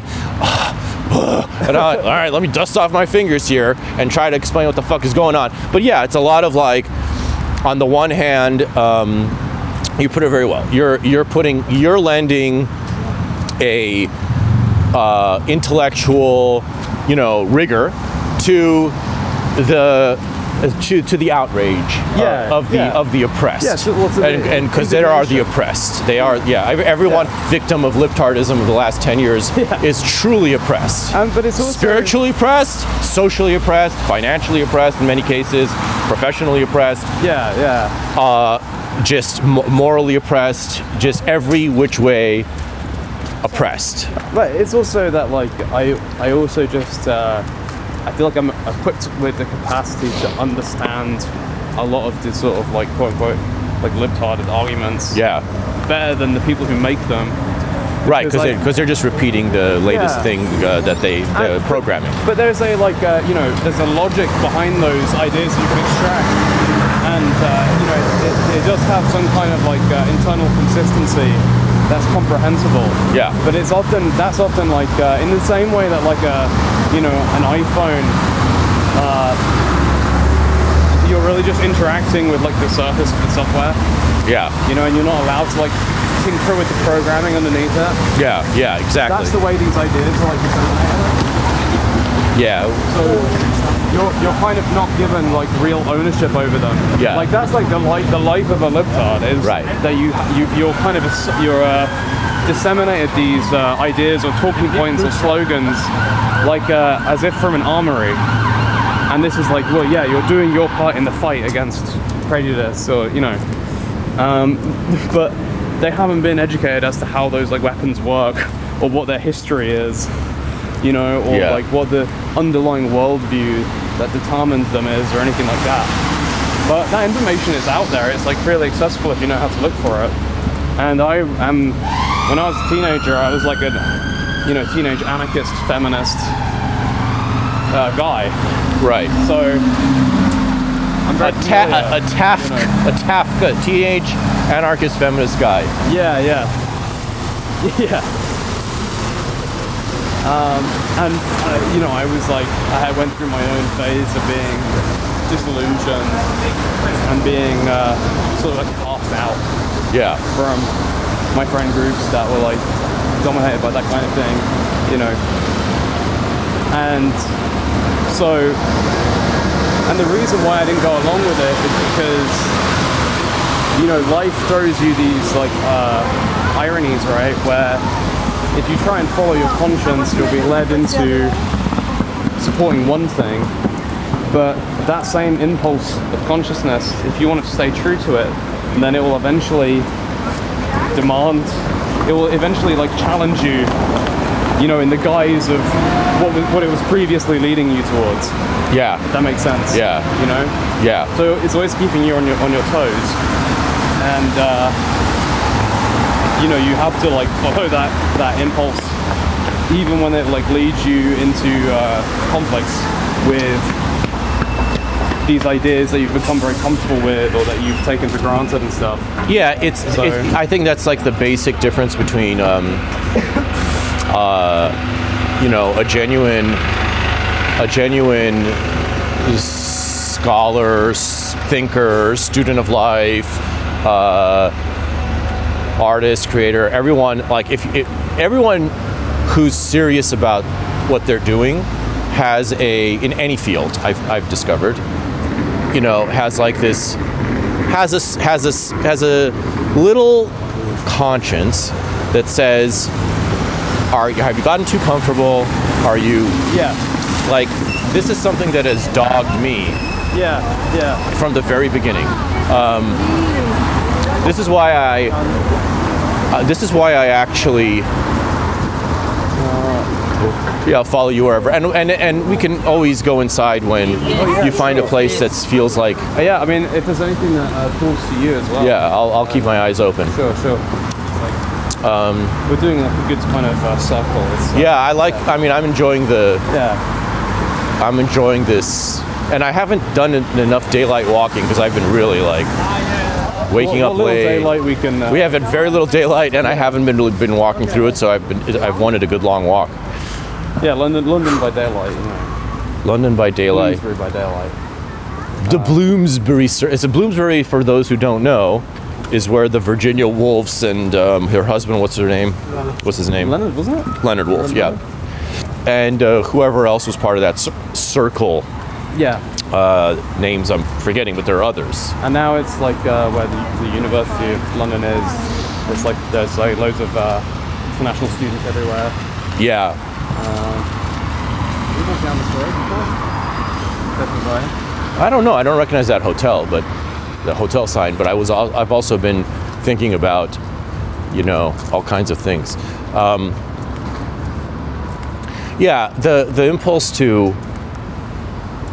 So I was saying I, f- I fled from pol- the world of polemic and political engagement generally Yeah. because I felt like I, f- I felt like I had kind of all right since I, I, I had started at like 14 15 I felt like I had started on the right track on the right um, heterodox uh, you know Yeah. questioned everything track um, which had taken me where it, where, it had where it had taken me um, and I was like, this is sort of a dead end. Uh, I don't think I, I think I have gotten all the life knowledge that I am going to get Yeah, out yeah. of stud out of studying political discourse um, and and practicing it. Well, yeah, I feel like th- things show up and they have a lesson to teach you, Right. and then you, you kind of learn the lesson, and then by that point it's like, Yeah. And by like, and then by that point, it's like, wait, am I going to really make a fucking career repeating? Because if, if if my politics are correct, then I will simply be repeating the same thing my entire life, the way the Cato Institute people do. Yeah, and it's like right, right. I don't. I'm like I look at Cato Institute people. I'm like, you're 40, you're 50. You're just repeating the same thing you you you've been repeating since you were 18 years old. Yeah, and I, for the most part, agree with it. Like I'm not. That the point is that I agree with it. The point is I don't see. And, and and and then when I look on the other hand, I'm sorry to I'll just finish my thought. Oh, yeah, you- please, I want please you to chime in, but no, no. On the other hand, I'm like, I look at someone like Ross, Ross Douthat or whoever at the time was being kind of a more, this is like you know mid 2000s, right? Or when I'm Yeah. when I'm retiring from politics, Yeah, and yeah. and um, I'm looking at these you know clever conservative blogs, whatever. They're being more nuanced and yada yada. And they're being more like they're analyzing the scene in a more um, fluid manner Yeah. so as to avoid becoming the kind of uh, talking point pundit, uh, press a button, you know exactly what you're going to get Yeah. type. And I can see, and that's why they're getting popular, popular and so on, and becoming the like New York Times spokesman of conservatism because they can be kind of clever about it. Yeah, yeah. And and I'm like, all right, I, I, I appreciate this to a degree, but if you're going to be creative about your political analysis, it probably means you're also going to be full of shit because you're not you're going to be lying you're going to be lying in order to sound in order to make you know carve out a different space for yourself Right, yeah, from the yeah. from the from the right wing rubes or even the left wing rubes Yeah. Um, and and you know that doesn't mean that there isn't a very sound perch from which to analyze politics without ideological uh, over without being ideologically overcooked. Um, and you know to do it in a re- it'd be a regular voice who does it. I'm, but but to me it just seemed like this was a game where you're either going to have to you're either going to have to repeat yourself forever and never really grow, or you're going to have to kind of become a bullshit artist.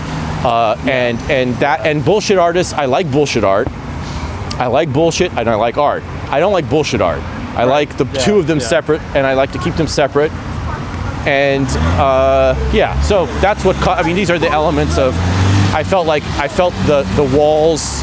I felt like the the door locking, the garage door landing on on political discourse for me for those exact reasons that you felt the walls closing in on your libtard assumptions or whatever of the of your younger younger years or Yeah, your, yeah, your left wing mean- assumptions or whatever. Uh, yeah, but it's also like it's like the the, the ethical core as well. You know, it's like in that sense I haven't changed. It's like the surface has changed. Right. You know?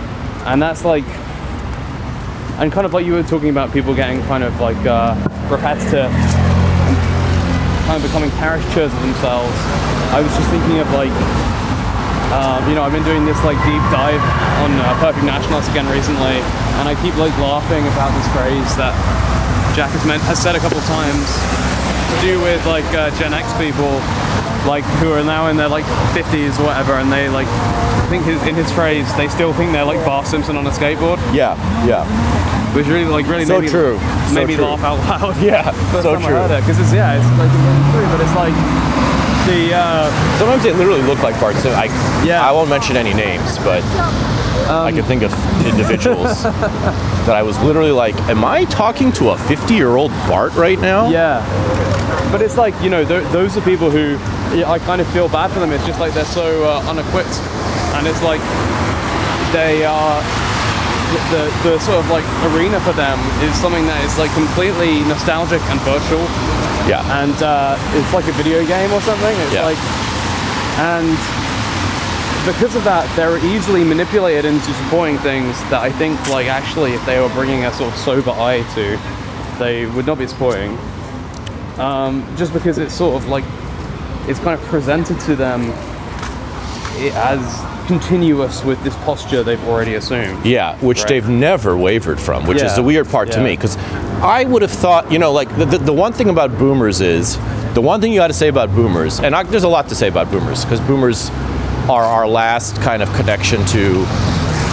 I mean, Gen X is also a connection to the pre-digital world, and even late, mille- early Yeah. millennials like myself Yeah, are, yeah, a- and then me- uh, me and, well. and even you at the very probably you're the where the where you're around where the the lock is set, like Yeah. maybe 20, maybe a little bit younger than Yeah, you. yeah. If you just you're just 30. But like, yeah, like me, I feel it. I have I'm a I'm a two worlds kind of guy. Mm-hmm. Very very distinctly. I mean, fuck, I can remember when it was the 80s. Like I literally remember when it because I was born in 85. Oh, right, So like my memories begin in the 80s. You look very young, by the way. Oh, thank you. yeah. Oh, that's one, wonderful to hear. You know, I love just I love like um, just absolutely tricking people. yeah. You know, in, in any way, like young, old, whatever oh, Well, I was wondering if you were younger than me. As long as they don't, yeah, as long, as long as they don't know what I am, like I don't care if they think I'm 70 or 17. Right, right. I just don't want them to know what I actually am, which is 37. So Right. Yeah, I mean, in many ways, I like it's it's youth. It, feeling young is weird because, like, I, I felt old in my twenties. Oh yeah. I had a I, my yeah. twenties were rough, Oh, same, same. really rough. Yeah. Just spirit, just like internally rough, you know. Um, Yeah, I know. I was in like a, a kind of purgatory for a long time. You know. Like, yeah, where uh, I was just not really doing anything. right. Like- oh yeah, yeah, yeah, Yeah. I mean, that big time for me. Now, now I started a, you know, my first film kind of began that that adventure began when I was in the very early 27. So that's when it kind of I started to break out of the the rut of 20s misery. Right. Even though that, you know, that that in itself was a giant giant up and down experience, but but but uh I think there's like a. Do you want to go to like a cafe around here? Somewhere? that would be lovely. Oh, and a warm up. Yeah. Oh, that would be so And then we nice. got these two. Get my little hand. My f- the only problem is that with cold for me is my fucking hands. Oh yeah, same. They start to ice up. Let me throw this away.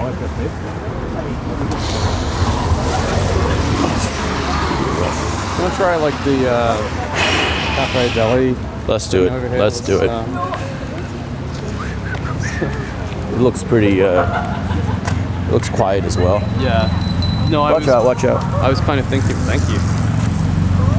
Uh, I can't. I don't know what to do here. All right, let's just make. let's just run for our lives. She stood so still, she threw me to the dirt. She bruised my hide and bruised my shirt. From stirrup to saddle, I mounted again, and on my ten toes I rode over the plain. There's a little bookstore there, like we were talking about. Oh, lovely. random, a random bookstore that looks cute. Oh wow, it's so oh, quiet. Yeah. So quiet. Sorry. Hi guys. Hi, you're right. How can I help? Um, Can I get a flat white? Yeah. And would you like a coffee? Yes, I'd like. Um, you know what? I'll have a flat white as well. So two flat whites. Two. Flat, I got this. Don't worry about it. Are you sure? Yes. Seven, You get them over here. Uh, yeah. Do you want anything else, like uh, pastry? I know. For the time being, I'll see. Sorry, my, I- my hands are uh, So it's on the front. strapped. Here. Yeah, it's the one. There we go. Any sugar in your flat whites? Um, no, thank you. No, thank you. Take a seat, guys.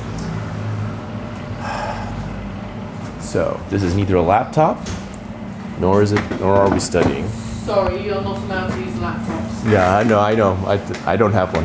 Okay, good. Yeah, that's fine. Oh, I just heard the word laptop. I know. oh, I was reading. Uh, yes, I can tell you've been uh, uh, you've been harassed by laptop users in mass. No, not,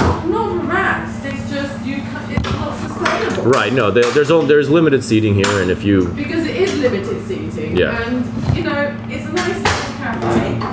People like to sit here. Can you imagine how many students are there? of Yeah, course, yeah. yeah, Nursing their one tea for five hours. yeah, It's like, I did it. I And- know you're going to do it, you know? yeah. I know it. So, but thank you for not being one of those people who thinks that does not apply to them. You know, to, I'm the kind of guy who just take. I assume every rule only applies to me and nobody else. Oh you yeah, know? same. So.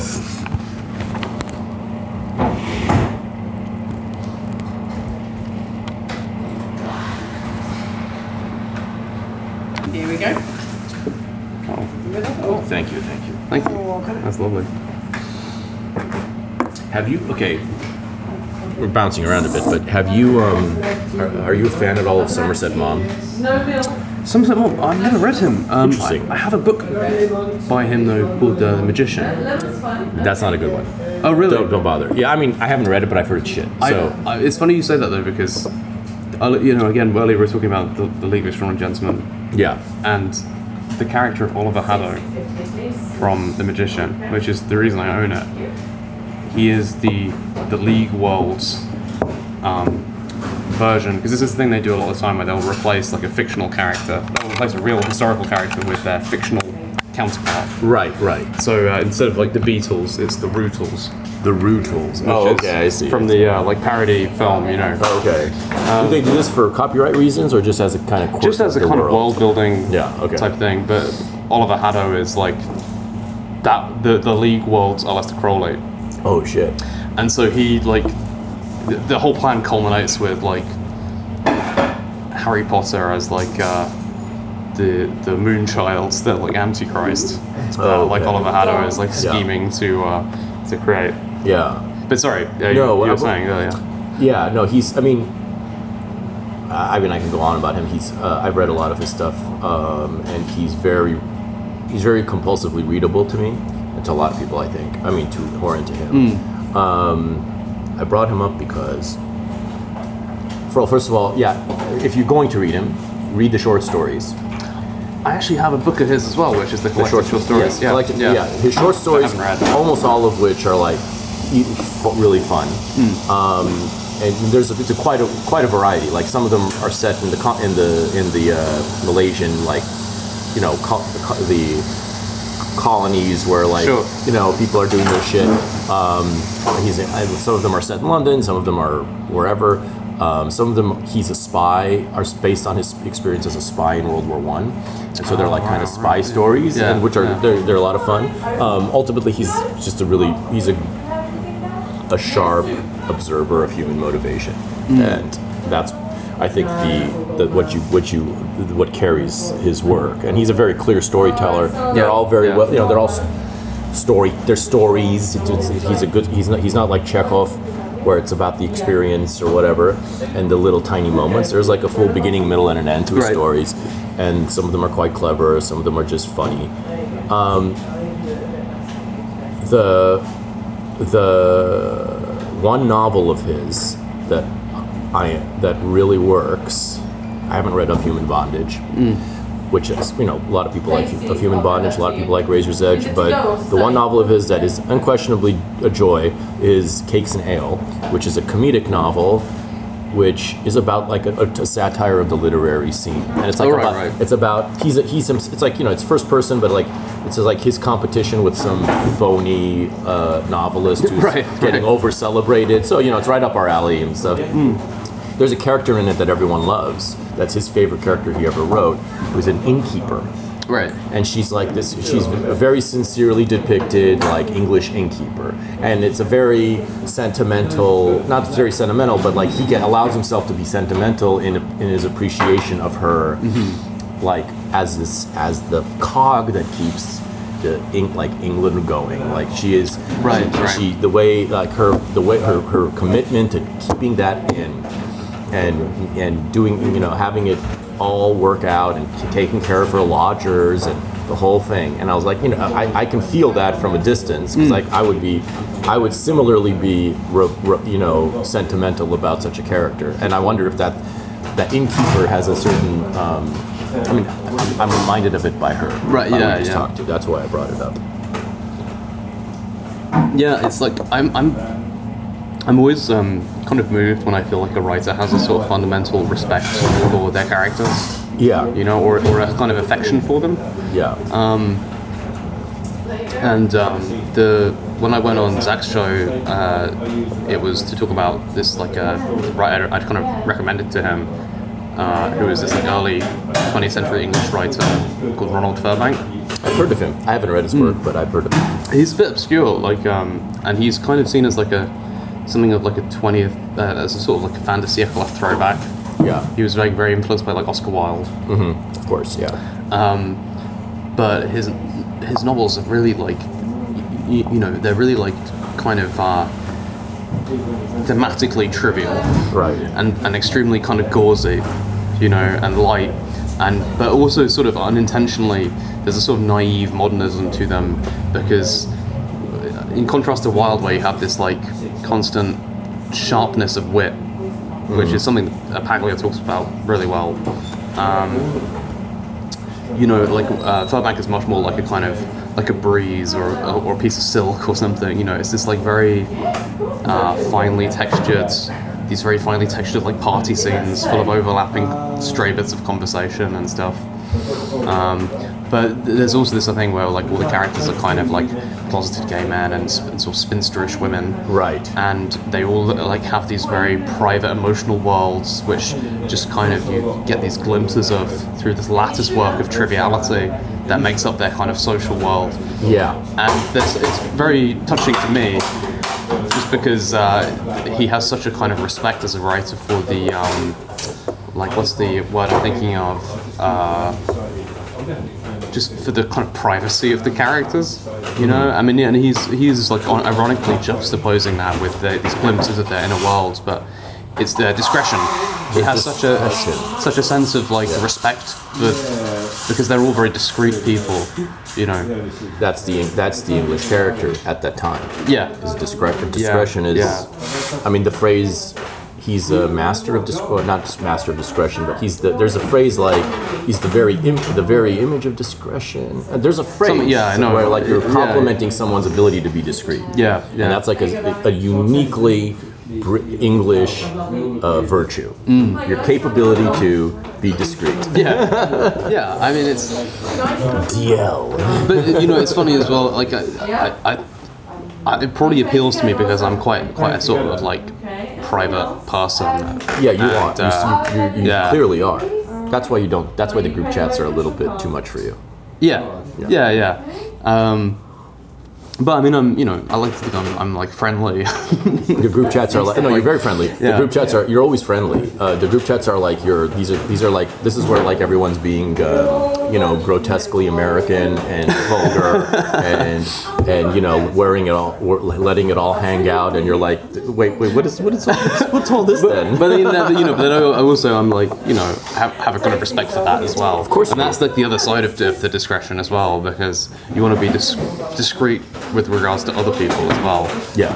And but it's also like a, a marked contrast to me to like what I feel like is just kind of the nature of social media and this like mediatized social world of um, where there's this impetus to share. I mean, this was like really maybe it's cooled down a bit now, but like when I was in university, it was really like we were really in the thick of this whole emphasis on self-expression and sharing your story and all this kind of thing. And I was really like really felt in reaction against that, and so like Firbank to me resonated very I'll have to. What, what's a book that would be the first to start with? Well, if you can find it, there was a really great Penguin Classics collection of three of. They're very short novels. Oh, okay, cool. Very breezy. Um, so it was. There's Vainglory, Inclinations, and Caprice. Oh, okay. Those are That's- ve- yeah. great titles for. They are. They're won- titles. wonderful titles. Yeah. Vainglory. And that's You don't hear that word very often anymore. It's about a um, a woman who wants to. Uh, they're, they're set in this fictional English country town of Ashringford, and she wants to have a stained glass steel, a stained glass stained glass, excuse me, stained glass Yeah. window um, erected in commemoration of herself in the local cathedral. And uh, you know she is very much not, not dead or in need of memorializing in any way. You know, Right. Oh, she's, called- nevertheless, yeah. She's yeah. called Mrs. Shamefoot as well. He has these, Shamefoot. these wonderful names like uh, Shamefoot and Moorcock. Uh, Moorcock is he He's was a real person, but- I found out about Firbank through Michael Moorcock because uh, Moorcock was such a, a fan of his. Um, and I'm sure there is a Firbank reference somewhere in the League of Extraordinary Gentlemen as well. Has got yeah, Yeah, right. um, but it's so interesting that that that- yeah. I mean, I'm glad we I'm glad we found our way to the Firbank only because like discretion is it is sort of like the we are tapping at the very uh, nerve of the English character. With Yeah, I mean, the it's idea like- of discretion. it's a complex thing because the, the this is kind of my crusade. You know, you'll hear variations of this on all of my podcast appearances and stuff. On my first TPN appearance, where we talked about Quentin Crisp as well, who I'm a big fan of, where the prevailing um, like mythology is that like it's one of this everybody's repressed, you know, like, and that's the view of this sort of English character as well. That it's like a emotionally repressed and uh, this is like psychologically unhealthy and all this kind of thing. And there's an element of truth to that, but I think it's a more complex picture Yeah. and um, it's it's kind of wild to me. Like you go back and just look at some of the sort of like like we were talking about um, sort of uh, David Shu- Suchet's uh, Poirot. Some time ago, I was watching with a friend of mine. Um, I can't remember the guy now, but it was like a 70s British Sherlock Holmes TV series. It was really wonderful. Um, I don't know if I've seen the '70s one. Oh, I should check it out. I, I like a good any of the good ones. I wish I could remember the name of the actor, um, but but he's one of the classic actors to portray Holmes. you know, Right. It's, it's a kind of classic representation. I like the old ones. I like whoever the first one was. Forget his name, but the, like the black and white. Was that Basil Rathbone? I think Basil Rathbone Right. was the one. Yeah. Yeah, I think he was like ideal. I might just like look it up. Um, but Basil Rathbone. and it's a great Fucking name. It's almost as iconic as Sherlock Holmes, really. Yeah, Like, I uh, mean, Basil Rathbone. Sherlock Holmes. But what you notice in it is, uh, if you watch it, is uh, oh Jeremy Jeremy Brett. That's what Jeremy I'm thinking. Brett, of. And okay. this is the 1994 TV series. Oh, it's in '94. So even in 1984, which now seems like a lifetime ago, um, it was. but the d- depiction of like male friendship between Holmes and Watson, Yeah. is so like um, Which everyone freaks out about as being gay. yeah, Yeah. yeah, but it's like not that it, I'm saying it doesn't possibly have like homoerotic elements to it, but like it's the the emotional palette I don't think they're is fucking. is so much richer. Right. you know. Yeah. This is something that it was my my friend uh, Faustina Blavatsky is her name on Twitter, so I have to credit her for this. I don't want to be like the you know it's like the classic. Uh, it's like feminist crime that you, you like steal an idea from. Uh, so what was her idea that that, that it was? so this is like a point that she's made, but she's absolutely right. Um, that like uh, you know it's really remarkable, and it's true as well if you watch lots of old like British movies or um, it's just like a, emotionally a different world. Like, and there is actually there is so much affordance for like open emotional male friendship and uh, things like that that really don't seem to kind of exist anymore. in, even in England, huh? Even well, I mean, Even here, because I because I've always known, and this is something by the way Somerset Maugham noticed uh, in one of his books. I remember him saying that in, in America, this is like way back in the 20s and 30s. Hmm. He's saying like in America, there's no male friendship because Really? it's all swallowed up by the wife. The men men are swallowed up by their wives socially, right. And they're and he's in the old world. He has there's a whole passage about this in some of his maybe it's in his nonfiction, um, which is really good by the way. All of his nonfiction is really good. Um, yeah, he was like in, in the old in, in Europe and in the old world. I mean, for as far he's describing England, obviously, uh, but but it's at least as true somewhere like Armenia, and I mean, and, and I feel like in a lot of these places it's true. There's like very constant, like, male friendship, male friends who hang out constantly, and they just spend hours and hours in each other's, as he called it, desultory company, and they're Right, right. like just like as part of natural life. I mean, chums hanging out with each other yeah. all the time. They're all over at each other's places or whatever. They go on vacation. You know, when they go on holiday, they do they go holiday together. Like you know, they'll Hmm. hang out, uh, mingle with with wives included and whatever.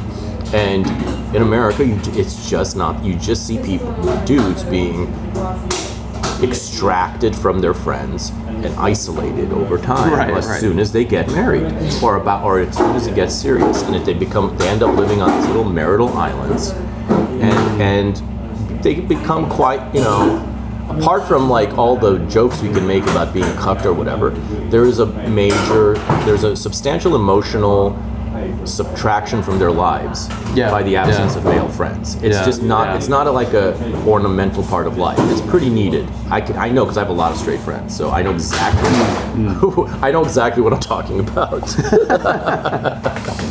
I mean, I, I know what they. I know their needs, and I know their desires, and I know that if you were to, if you are or are successfully cutting them off from from male companionship, you're take you're really choking them out. Like so, you're really choking them out, dehydrating their spiritual existence. I'm just saying. I'm just saying, and it's a very American thing. But now you're telling me that even here, that shit Well, has I, gone down. to- I don't know if it's. I mean, this is just again, you know, my perceptions of the world are very like filtered through like Twitter, right?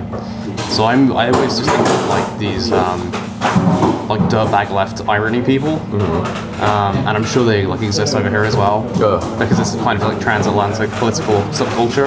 Yeah, it's emphasis on the trans. and um, they're just like the actually the most like emotionally repressed people in the world. Oh, you know, totally. Like, and they're completely like they will like if you write a poem or a book or do anything creative, they'll like sneer at you because the idea of being a person who does something like that is like completely foreign to them. It's like something you just wouldn't do because obviously to create anything like that um, necessitates a certain vulnerability. You know, In, in this, it's it's it's um yeah it, it necessitates an actual. I mean, it's gonna sound this is gonna sound very gay, but it necessitates an actual like com, like it's it's a it's a leap toward love. It's like every every one of these things is Yeah. a labor of love. Like, Yeah. Uh, if it's not a labor of, I mean, unless you're like, it's always a labor of love until you become so successful that you can churn shit out for the money. yeah, yeah. which were which is like none of us was there but like the, you know until you're like on book number 75 or whatever it's a fucking labor of love so i think that there's so forget like romantic love which is its own world of trouble for people for people in our generation but even to the but like even the, the extent of, of caring so much about anything of any, your your plate your your kind of little uh, your portion of life that you would commit to writing a book making a movie doing whatever artistic thing is super triggering to these people who are like they're hopping on they're like little tadpoles hopping from one passing fragment of uh, digital discourse to the next and unable to kind of yeah. There's a sort of like I mean, there's kind of creative impotence to them. I think. big time Um, but but it's also just like that they have this kind of uh, like warped um, uh, like this kind of warped self-hating elitism where they believe that like um, so if you were to, to declare yourself a poet that would be this kind of uh, gregarious act of pretense right Yeah. and that would imply by, by declaring yourself to be a poet you would be implying your superiority to everybody else you know by kind of uh, insisting that you have a, uh, a voice that's worth hearing or whatever well know. it's a fish it's you're, you're, yeah it's a it's a you're being a fascist Yeah, well, well, yeah, you're insisting on yourself. You're insisting on I think there's literally an element of that. Like, there's a it's 100% yeah. there it's it's, and it's in the writing right there and uh, but you know, but the thing is that it's just their own like they're like mining their own kind of like horrible internal like self hatred or whatever. Because you know, really, like to me, if I if I see someone declaring themselves to be a poet, I think that's there's a kind of a there's a dimension of heroism to that because they make that persona available to other people right and uh, that's like im- you know implicit in their being, right? Um, and it's just like this kind of irony. But it's like because one of them once said to said to me like, imagine being in your like twenty into your twenties or thirties, or imagine being an adult and calling yourself a poet. Yeah. And it's like, well, who else is supposed to do it? right And not that I'm not referring to myself here. I I'm mean, not, we I also have no. We also have a hundred years of. But- We also have a well. Okay, we have a, a, almost a hundred years. Not quite a hundred years, but let's say seventy years of of like you know horrifically bad poetry to that yeah to you know which is which is degraded the concept of being a poet to such a degree that anyone who claims to be a poet is instantly like walking into this to, into a, um, a a cauldron of mockery because there hasn't been a poet that you can legitimately genuinely uh, quote and feel kinship to as a fellow uh, pilgrim through life since fucking Philip Larkin in England. I'm, gonna just I'm laying out Oh, yeah, my please. own version. I don't Yeah, have yeah. any, but like Philip Larkin is the last one that I'm aware of. Uh, that and I can't think of a, the most recent one in America, but you could say I'm sure some people would say Sylvia, Plath, you know, Paglia might say Sylvia Plath. Um, I don't find her to be, I don't find Plath to be that arresting personally because I'm not a suicidal lesbian. But I can see, you know, her intent. She she struck a chord. I can see that. I can see. Okay, if you're gonna say the Beats or Allen Ginsberg, I'll give it to you. Yeah, like yeah. I'm not going to. I'm not going to be a bitch right now. That's like my, uh, you know, that's part of my like teenage diet of reading. Right. The Beats, which I think it is for a lot and again, of if, you, if, yeah. it, if it's still yeah, and it, it definitely it relates to a teenage sensibility, and I think that's the problem. That's the reason people are kind of Yeah. dismissive of it. It's like Yeah. it's just for teens, right? But it- it's not like, to be 50 years I- old. I will say, you know, it's, it's nice to revisit every now and again, and, and you do just you can discover new uh, dimensions of value in it. I think Abs- that's Uh, absolutely yeah. the case. I mean, this is another lesson with, with this last with the the, the, uh, year, year of magical podcasting is that a lot of things, or just, just generally, this pandemic period that Mm. has produced uh, uh, this new kind of like cosmos of thought. It's that a lot of the things that we thought we had properly, we had kind of sufficiently um, figured out the value of, Yeah. the measure of, so on. Yeah. You know, the beats, yeah, okay, you know, they had their moment. It was a, it's a very period piece. The beats are a period piece, Yeah, right? yeah. In this, in this, in the old standard, smart, his uh, cultural historian uh, context, the beats are a period piece. eh, Uh, poetry ended with Philip Larkin. Um, uh, you know, whatever, whatever, whatever. The the seventies were this, the movie for this for movies, the sixties were this, the golden age was that, uh, the nineties were this, the that, Star Wars was this, whatever, whatever. But now, since the entire fabric of the world appears to be changing, we have this, we have been given this like new lease on culture life. To go, a new lease on the past. To go back and say, well, you know what? Wait a minute. Maybe Ginsberg, for all his defects, for all his limitations, for all his craziness, and for all his, uh, uh, you know, just being a fucking, oh, for all his publicity stunts. Let's just say, like, for being a, Yeah. for being a, because that's another part of it is a lot of them just became like these caricatures of themselves Yeah, very yeah. because they became so popular and so like successful in their way.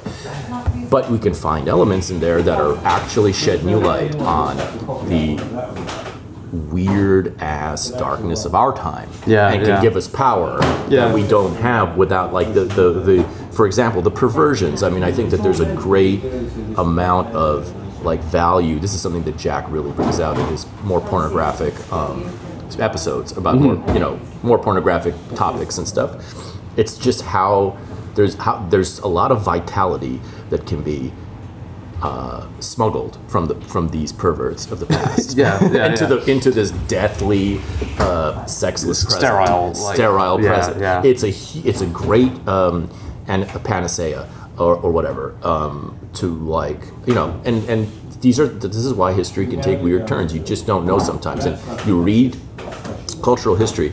In fact, Somerset Maugham was saying this in one of his books, The Summing Up, I think it was, um, where, or one of the other ones where he was talking about how, you know, we don't, because he had, he was exactly in that place where the highbrows thought he was kind of middlebrow.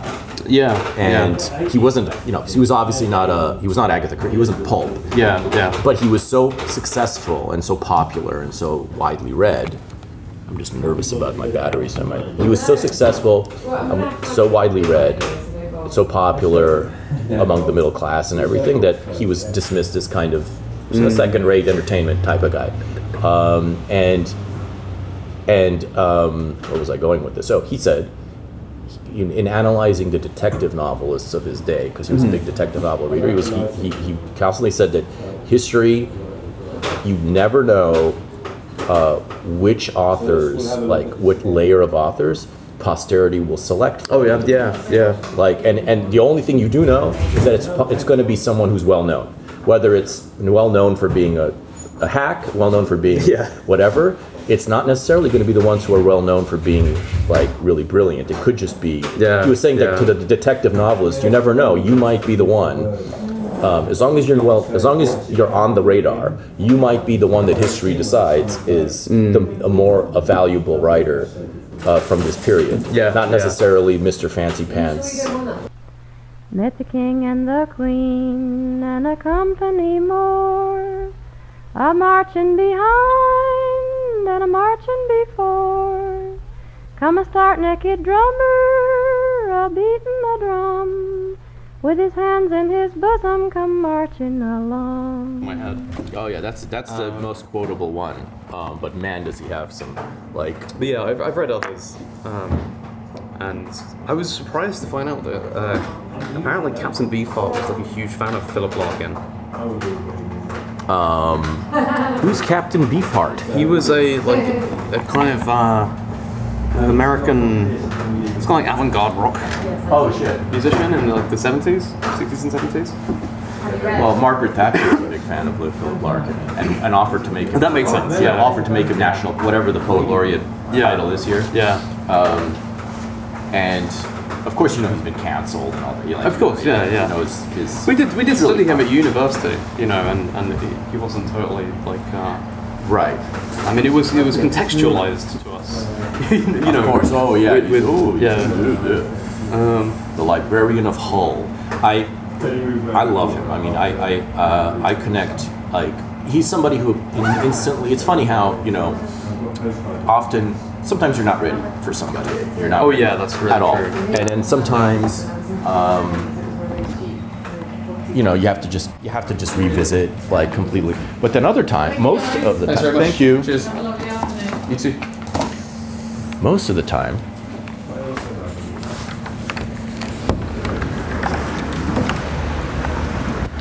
You kind of most of the time you get it.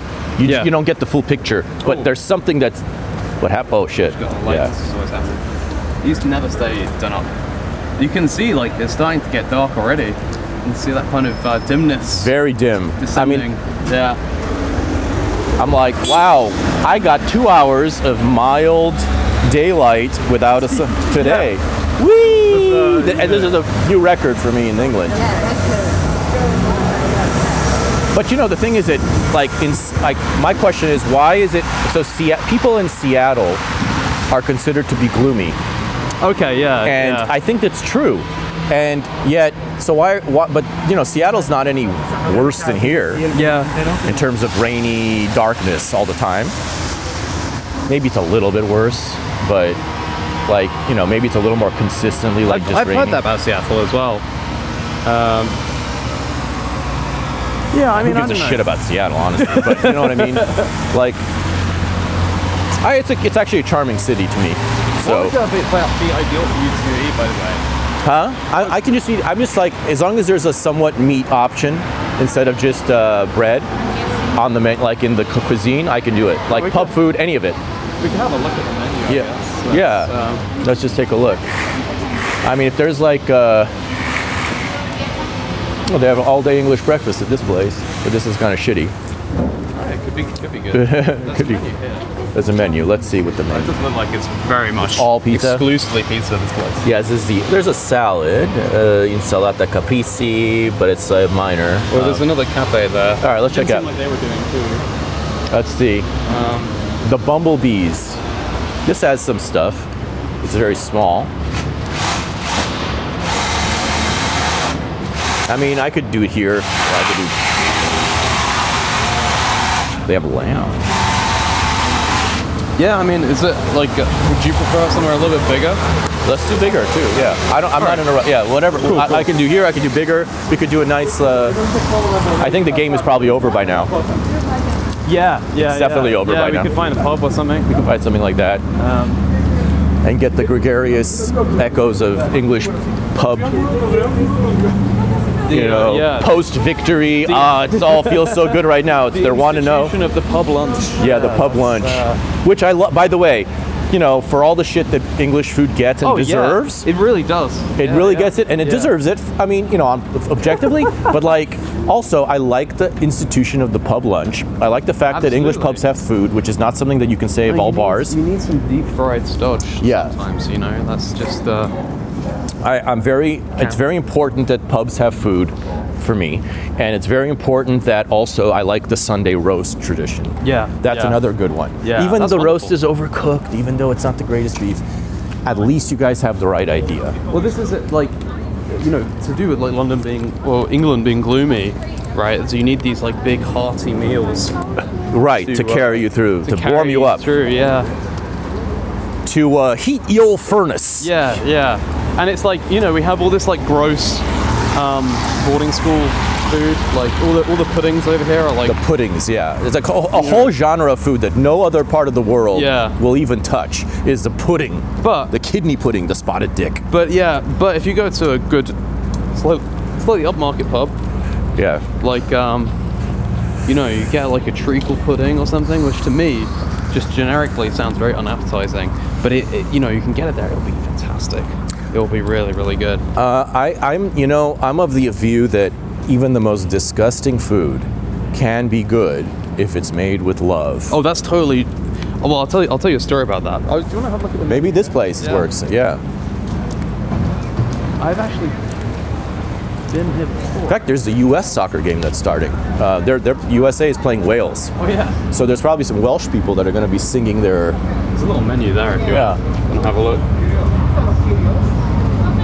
This looks good to me. Let's go inside. Cool. Marquis Cornwallis.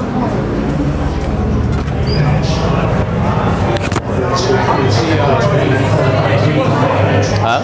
As long as the volume is alright, because Yeah. it might be a bit loud. Let's see, maybe uh, over here. Got like some speakers. I think here it's quieter. Yeah, I think it's quieter over here.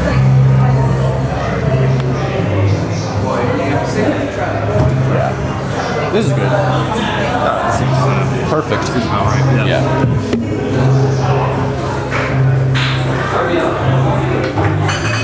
The good thing about having a birthday on a Monday, I should be able to find somewhere easily to eat. There's, uh, there's other options. Um, thinking um, there's Chinatown, that, that, um, all you can eat. But I couldn't do that right now because I've got to put it in.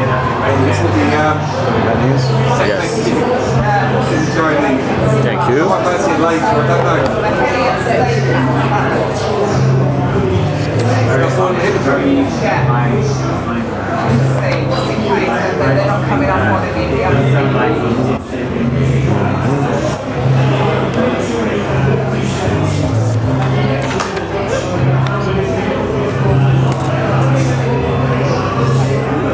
There's some kind of like primitive, you know, musical pulse happening. Yeah, there is like a dude. Yeah, dude. it sounds like a sort of dwarven mining song. Yeah, it's like there's some guy just like Yeah. just like uh, flicking the string somewhere. Sorry,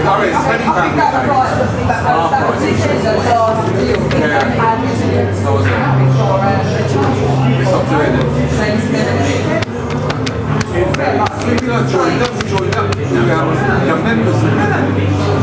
What's up to my membership card? Is there, like- are there like table numbers here or? Uh, Uh, good question. Do you have another one here? What was Doesn't it? seem to be. Yeah, what's it, I don't see table numbers. no. We just have to hope that somebody pays attention to us. We, I think maybe the order is bar. Oh, okay, I see. Yeah.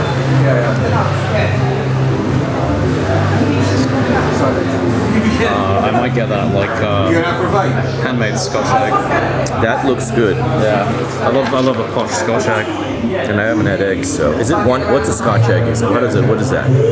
It will be like uh, like an egg with like meat around it, Oh, like breadcrumbs and meat. oh, nice. Okay. Uh, and yeah, if you get them in the supermarket, they're a bit grim, but pubs do nice ones. Oh, nice. Yeah. And I'll get one too. The hell with it, Scotch egg. Cool. And I'll probably get. I'll either get the schnitzel or the burger. One of these burgers without the patty, without the um, uh, without the um, Oh, cool, cool. bread. Did you want a drink? Like a, like a water, I think. Oh, you- uh, we're gonna order up there, right? Yeah. Okay. Yeah. Well, I'll just, I'll have I'll, I'll do I have a water and a diet coke, but let's go up together and Okay. Yeah. Yeah, sure.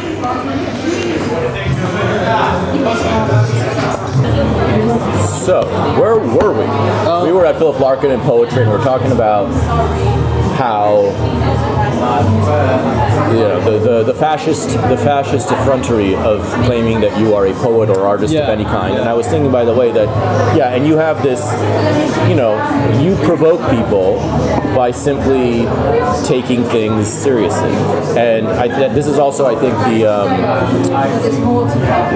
this is sort of you know in a different sort of way logo diad di, I don't know how to fucking pronounce it logo logo's co- kind of running provocation Yeah. is how seriously he takes everything Yeah, yeah. and he presents himself as a poet and as a literary scholar and as a religious, as a theologian, and Yeah. he- all, all the Yeah. things. And half of it is an act, but he's doing he does it anyway as a provocation, I think, to to kind of you know shit posters, and he likes to like provoke shit posters. Well, he's, he's been doing these. Uh, he was doing these spaces a little while ago, where he'd be like, "Come and debate me with this," and he was doing a really amazing thing where he was kind of like, um, I think because he is, he is also a great like media ecologist, Yeah. and he understands the sort of like prevailing sort of like uh, strains of opinion, and he sort of knows how to um, to play upon them in a way, and like the the,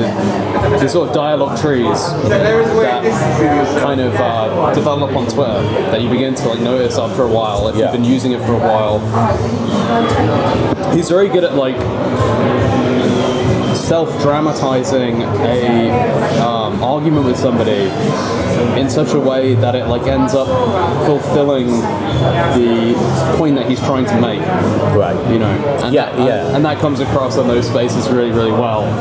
Um, Dra- self-dramatize, yeah. Um, it kind of traps them into a. Um, I haven't I haven't listened to any of the spaces, but I, I'm trying to just go off of what I see in his long ass threads and like how he kind of will like go into it. And again, a lot of it is a bit much for me because I see that there is a theater going on. Sure. And when there's a theater going on, I'm like, you know, I mean, if I'm not, if it's not meant for me, if it's not a play that is being staged for my pleasure, I will not necessarily go see it. Like, Yeah. but I can see that there's a theater going on, and sometimes it is staged for my pleasure.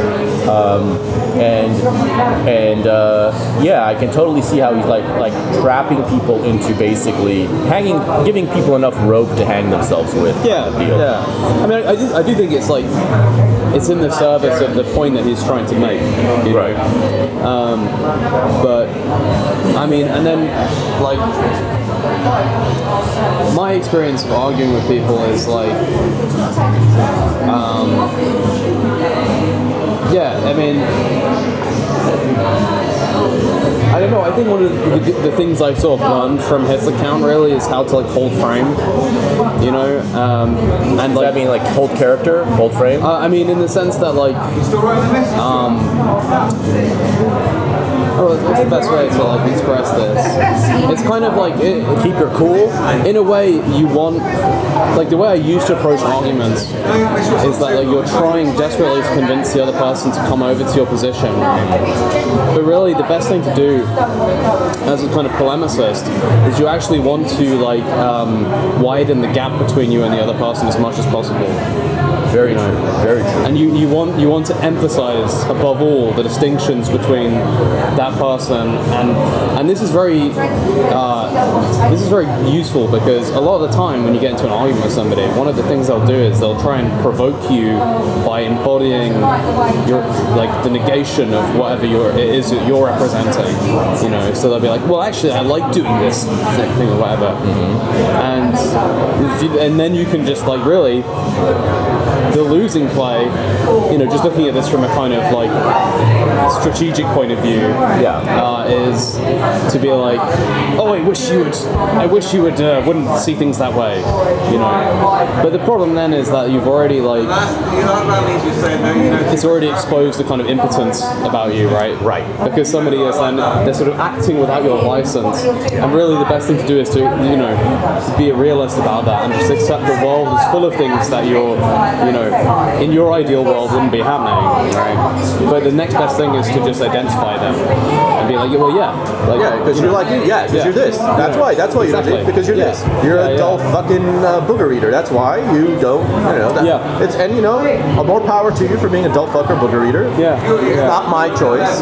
I am the opposite of that. Hmm, So yeah, and here's another reason why we're different. yeah, yeah, yeah. You also Exactly. like yeah, you also have a hair up your ass, and I, I, I have I have no hairs up mine, and you know I'm just one of these guys that goes around without hair up his ass and can walk like a normal person.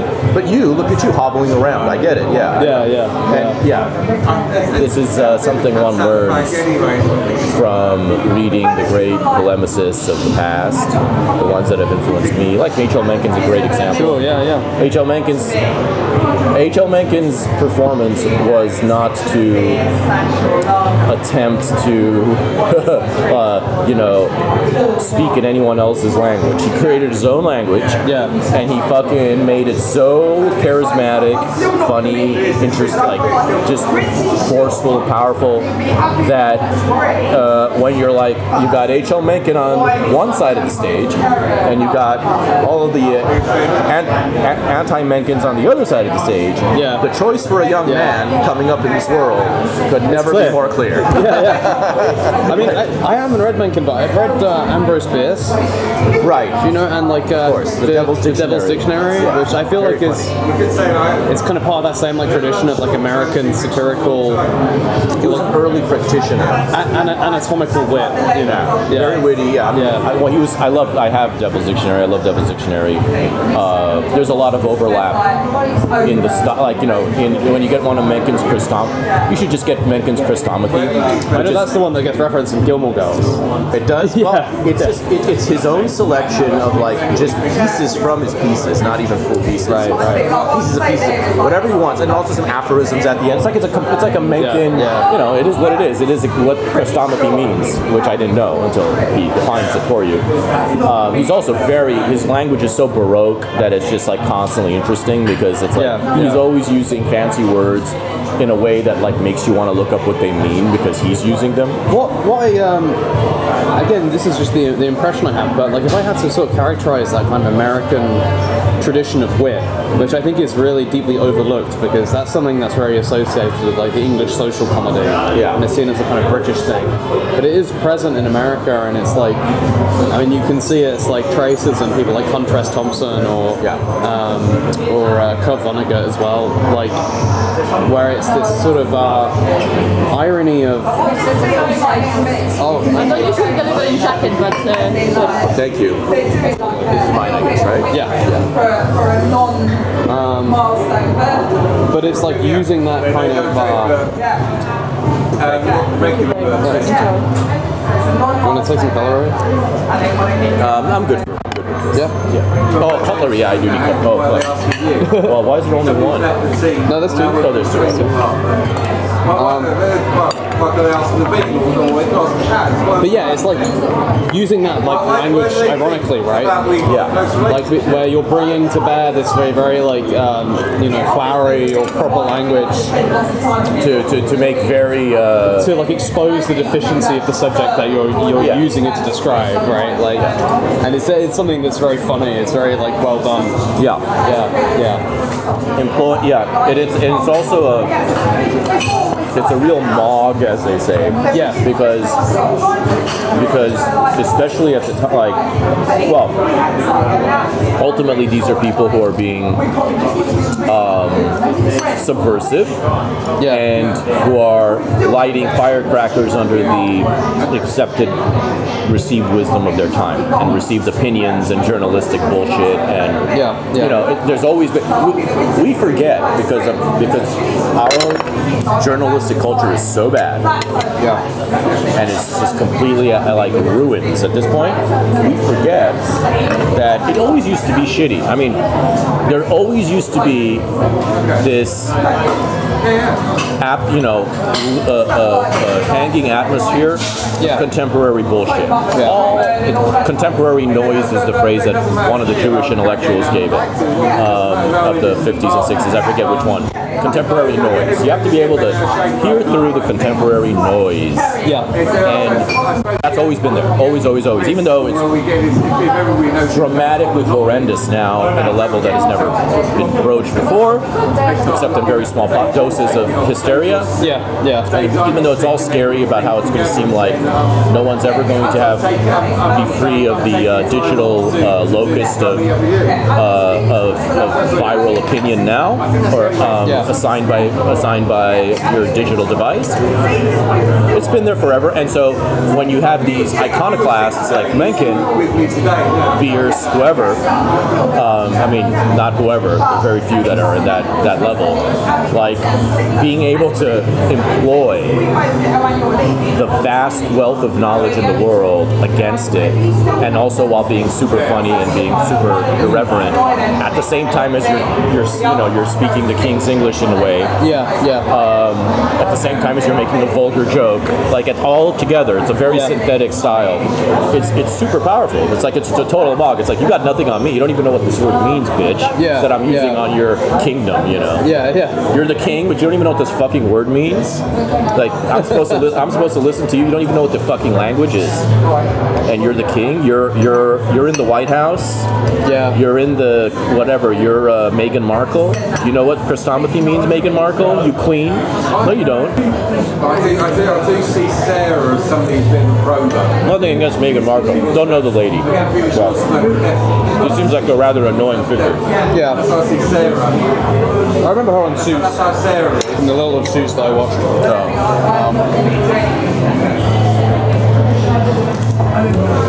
She seems like a rather annoying person. Kind of blood curdling. Really bad. I mean, again, nothing against her person. I haven't, I haven't chatted with her yet. She's not like a forthcoming guest. My producer, who's also me, has not, has yet to make the, has make the, yet to make the arrangements. As there's been, Like the royal, the British royal episode. Yeah. No, I mean, I had the queen, but fucking she she left before she retired. She she fucking She kicked the bucket. she kicked she, she stood me up. Yeah.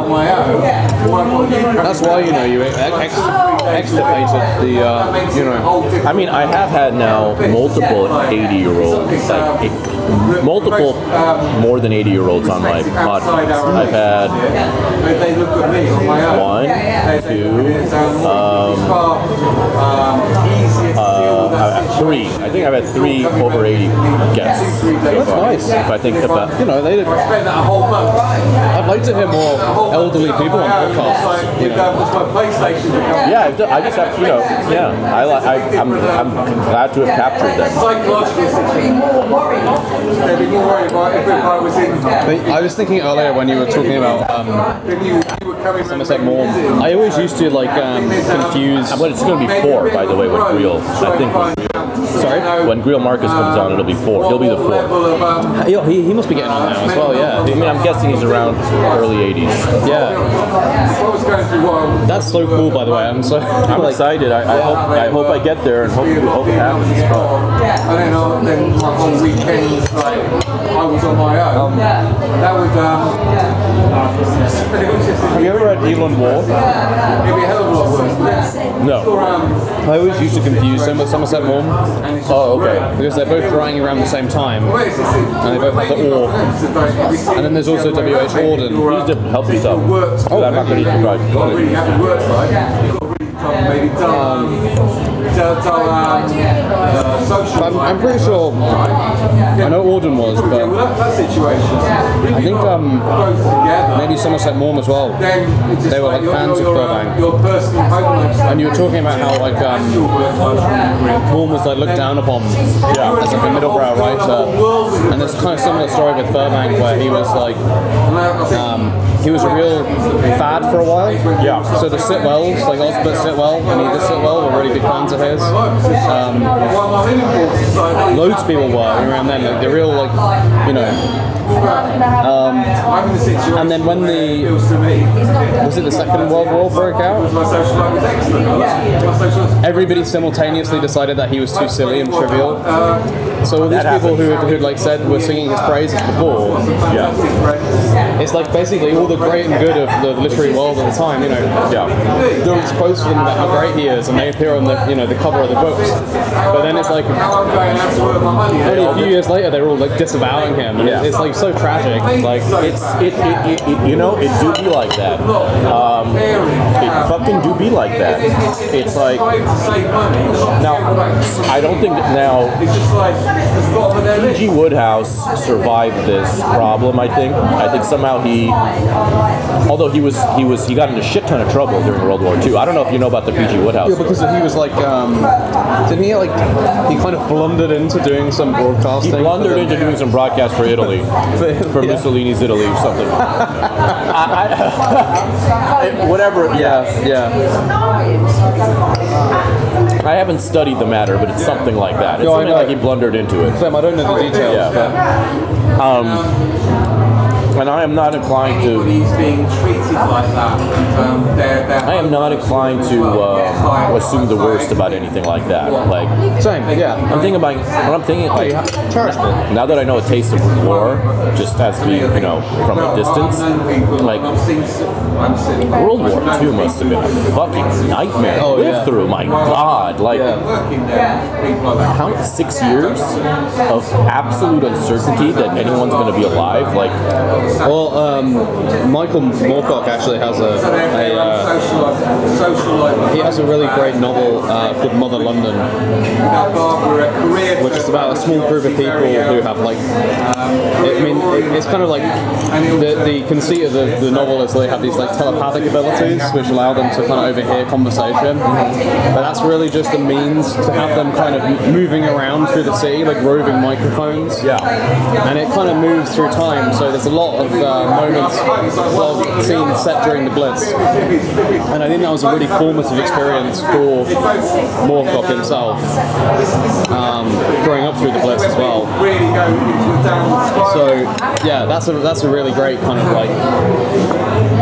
It's not what the book is fully about, but you get a real sort of taste of it. When I got to fair Nottamun town, not a soul would look up, not a soul would look down. Not a soul would look up, not a soul would look down to show me the way to Nottamun town.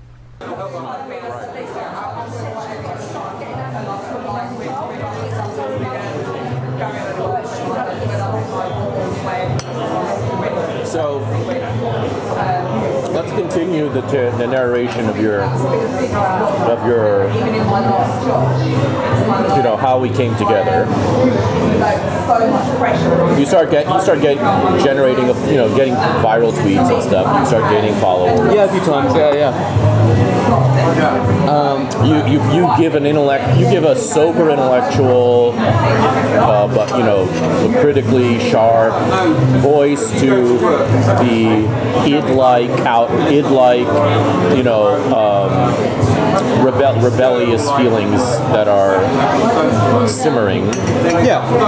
online And uh, you know, I try and be like discerning about it as well. You know, it's not, it's not just like completely uncontrolled. It's like right because I'm not like. I mean, I think broadly I try and like I have a kind of uncontrollable sympathy, so it, it attaches itself to people pretty randomly. Um, and part of it is like this kind of sense of like if you want to be true to, you know, to uh, a general like tolerance or understanding of people, then it can't just be when it's convenient for you. right You know. Yeah, yeah. it is. It is a. It is a trick to be inconveniently uh, tolerant and sympathetic uh, to other people's, you know, situation.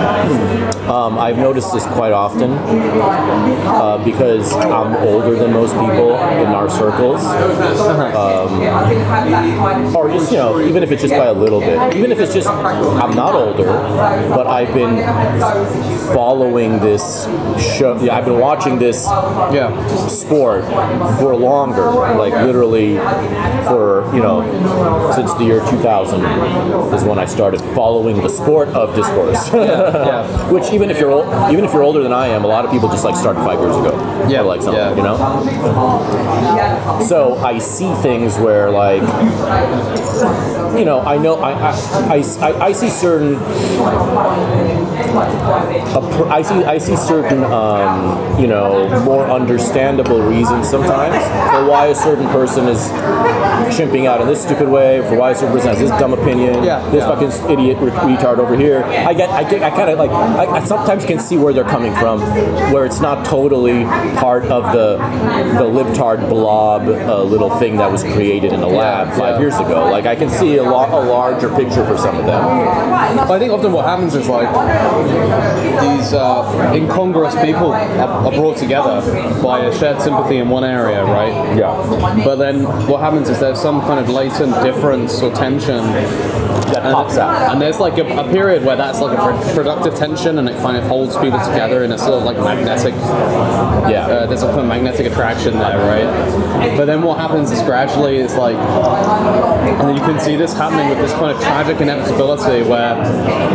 the two people you have kind of maybe a similar affection for, but there's some kind of difference between them, and it's not like it's a significant difference for you, Yeah. but it's obviously important to them, and You're, you're in a full, you're in a full time. it's just this sort of cyclical process of this like distance appearing between them, and eventually it actually erupts into like an open conflict, and uh, Yeah, happens all the time. yeah, yeah.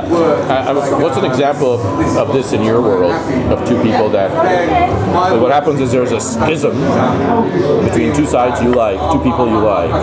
I mean, I um, I guess there's like the you know those like Catholic guys, the um, who are like kind of God help us, yeah. the the uh, with their like cabinets and stuff. like that's the stereotype. The cabinet. They've kind of become like a sort of The cabinet. a recognizable stereotype. And it's funny because I hear like because then there are, you know Twitter's made up of all these like overlapping circles of people and Yeah. and so it, it's kind of like they're complained about by multiple demographics. Yeah, yeah. and uh, you know I never had a problem with them, but then I can also see how like it's just again is like you see these like conflicts develop because uh, they're uh, they're kind of I, I suppose like um, presenting themselves in a slightly like i- implicitly superior way, right? I would So- say it's quite explicit. Yeah. the way they're presenting Yeah, themselves. I yeah. mean, on the Well, I mean, hand- actually, it is now. Yeah, you're right. I, I'm being too diplomatic. It's hyper. It's hyper Yeah, explicit. yeah. And and at the same time as they as any time they get they draw heat until someone says, by the way, if you're such a fucking uh, angel genius, Hmm. why is it that you're also a fucking loser? And then they're like, whoa, what are you talking about? Why are you picking on me? I'm just a little loser in the middle of nowhere here, little uh, Mr. Nobody here. So why are you Mr. Big Count, Big Account person, Mr. Big City Slicker? Why are you picking on me? They do this fucking routine, It's really annoying. So they're actually, they're actually not. Uh, Yeah, well, you can see how there's like part of their persona is about like leveraging this kind of authenticity that they have, right? Loser authenticity. Yeah. That's what their whole. They, they use the word loser on themselves. I'm Yeah. not the one using the word loser. Yeah, yeah. Although I agree with it in that case. So when they say loser, I agree with them. And we're 100% on the same page. But um, They, they say they mention Yeah, and you know, I mean, in the case of the in case of those people, for example, I mean, I was friends. I thought online friends with them for a long time, and um, the schism started with them being personally you know, behaving in a personal way, bad, bad. like, yeah. Not ideo- it's not. It wasn't an ideological rift. Yeah, yeah. It turns into an ideological rift because when somebody is is shitty and get call, gets called out on being shitty, you know, as a morally shitty, it becomes re- they their their instinct is to make is to intellectualize the conflict and to blame you for being your pro- your, for you not for being morally judgmental of them, Yeah, which they yeah. are, but for being uh, intellectually like opposed, Yeah, like yeah. ideologically opposed or whatever, well, this like being kind gay in, the, in in their version, they literally had to become they literally had to become mouth breathing yokel homophobes in order to justify their own shitty annoying behavior. Well, this is kind of the other side, though, or, or like I think the risk of like that sort of because there's a- an element to Twitter where you are always like self uh, like self dramatizing, right? And like so if you if you provoke an argument with somebody, then it, in some way it's some kind of like theatrical like uh, demonstration that you're affecting, right? And I and I do this all the time as well. But I think that like where it really begins to turn sour is like if you actually develop a friendship with somebody and then you start doing that on them Yeah, it's like there's some sense of like a, uh, a trust being broken or something yeah, like that I agree. and I think that it's like it's taken very badly by people Yeah. because it feels like emotionally like a kind of betrayal like because they're like hey I thought we were cool like and, Yeah. and now but now I'm becoming kind of like instrumentalized within your like narrativization of the, this Yeah. point you're making right Yeah. so I, I, I hate that. yeah I hate that. Yeah, And when I see, and, and there's only a certain type of person who does that, and it's a it's the kind of person who's very substacky, and it's the kind of person, or it's the kind of person who's like the Catholic loser dads who identify as like nobody. In their words, again, their words. I agree. Nobodies. Their words are nobodies, and it's like, well, we. I thought we were friends. You weren't necessarily a nobody, and I. And when I'm trying to, if we have a disagreement over something, because what they, what it started was is they just started picking on a, a mutual friend, Yeah, just yeah. for fun. Yeah. Like, uh, and the mutual friend is Zach. yeah And yeah they just started shitting on him because, uh, you know, QTing his like atheistic, uh, baroque statements. and, yeah, yeah. Like, and it's like, you know, random, as if he's just a random uh, a blue check that you're just going to shit on. Well, well, he's he's friends with some of us, and we like him a lot. So if you're just going to shit on him on the TL, uh, you know, you're, you're kind of being a bitch. You know what I mean? Like, I'm sorry. If you're just going to shit on a friend who has not picked on you, I mean, he's not, you know, he has not been like, we're not talking about a, dis, a, a, an, a debate having been initiated. We're talking about somebody just doing their little performance on Zach is doing his. Yeah, yeah. And then you just like deciding that this is going to become grist for your uh, Your, like, for content your, mill. for your content mill Yeah, yeah. as this as a loser nobody in the woods. And it's like, okay, fine. But it's also just like as well is that I don't think that you can. There's a, a sort of limit to the extent that you can use somebody like Zach to juxtapose your own like you know like blue collar earthy aesthetic, right? Zach is a Because- fucking complete unicorn out of Japan, like who's operating in Japan, and you're treating him as this because he has a because, and, and the reason. Yeah, go finish your thought. Well, I'll- but it's just like, you know, ultimately, like Twitter is like inherently performance, right?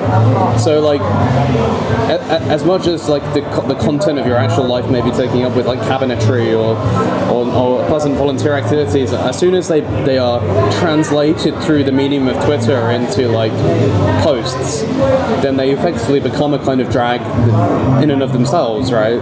exactly. Do you, do you want these uh, chips? Oh no no! Or you? I, I I don't eat. I, I have Oh, to okay. resist. So please eat them I'll, I'll, uh, I'll just. I'd love to eat them, but uh, I have to. You know, I, I have to apply certain hair shirts. But I just think, Life. like, I remember um, there was a guy who went on Zach's page and like um, screen caps his like, you know, when you hover over someone's followers and it gives you a little like rundown of. Right, right. The shit follow shaming. or And I and I appeared in that list, um, and they posted it and they were like, "This was some person I, I, I couldn't remember if they followed me or not, but they were like, you know, I, I suppose because I'm like a based account, uh, Okay. or wha- whatever that means. Like, you know, they were like, hey, you know, attention, you guys, why are you following this person? Or, you know, Yeah, anybody who does that without, you know, uh, in public like that is just absolutely like it's just like, well, degenerate. It's a very simple answer, right? Which is because I find this person likable and interesting, and I like the content that they've been producing, and they've also been very personable and friendly and uh, kind to me. Right. And that like is something really that counts for a lot more. That's really what's more precious than any like ostensible ideological or cosmological difference in worldview we might have. We might have, you know. So it's, Yeah. it's really more about like, well, is there something that you know? Can we like produce something beautiful together? Right, and the answer is always yes, it, or at least at least if there's if there's genuine interest on both sides. Yeah. Um, you know, and sometimes you'll meet. Sometimes you, you you're charmed by someone, and you you know get to know them a little bit, each other a little bit, and you realize, oh, yeah, maybe we're not so much of a. There isn't so much chemistry. Uh, we're not as you know we don't click as much in person as we would like, but no, that's fine. Like no hard and no hard feelings, but there is no reason why the the drag must be used. You never use someone's drag against against them when they're performing. Like you're not. You never taps. You don't go to a drag show. But people hate the idea of drag now, right? Uh, these these uh, uh, fake moralist people. Um, you don't go to it, but you don't go to a show, a, the- a play, and then like tap the guy on the shoulder after the play, the actor, and say, "Hey, why did you say that in the play?" Yeah.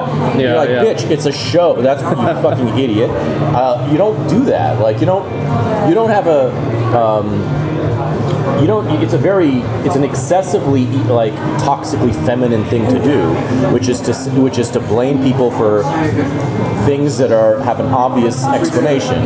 Like he's doing like when God said when Zach quotes like how much he hates when Zach tweets. This is one of the tweets that caused the rift. Zach tweeted something like I uh, I hate God or something like that.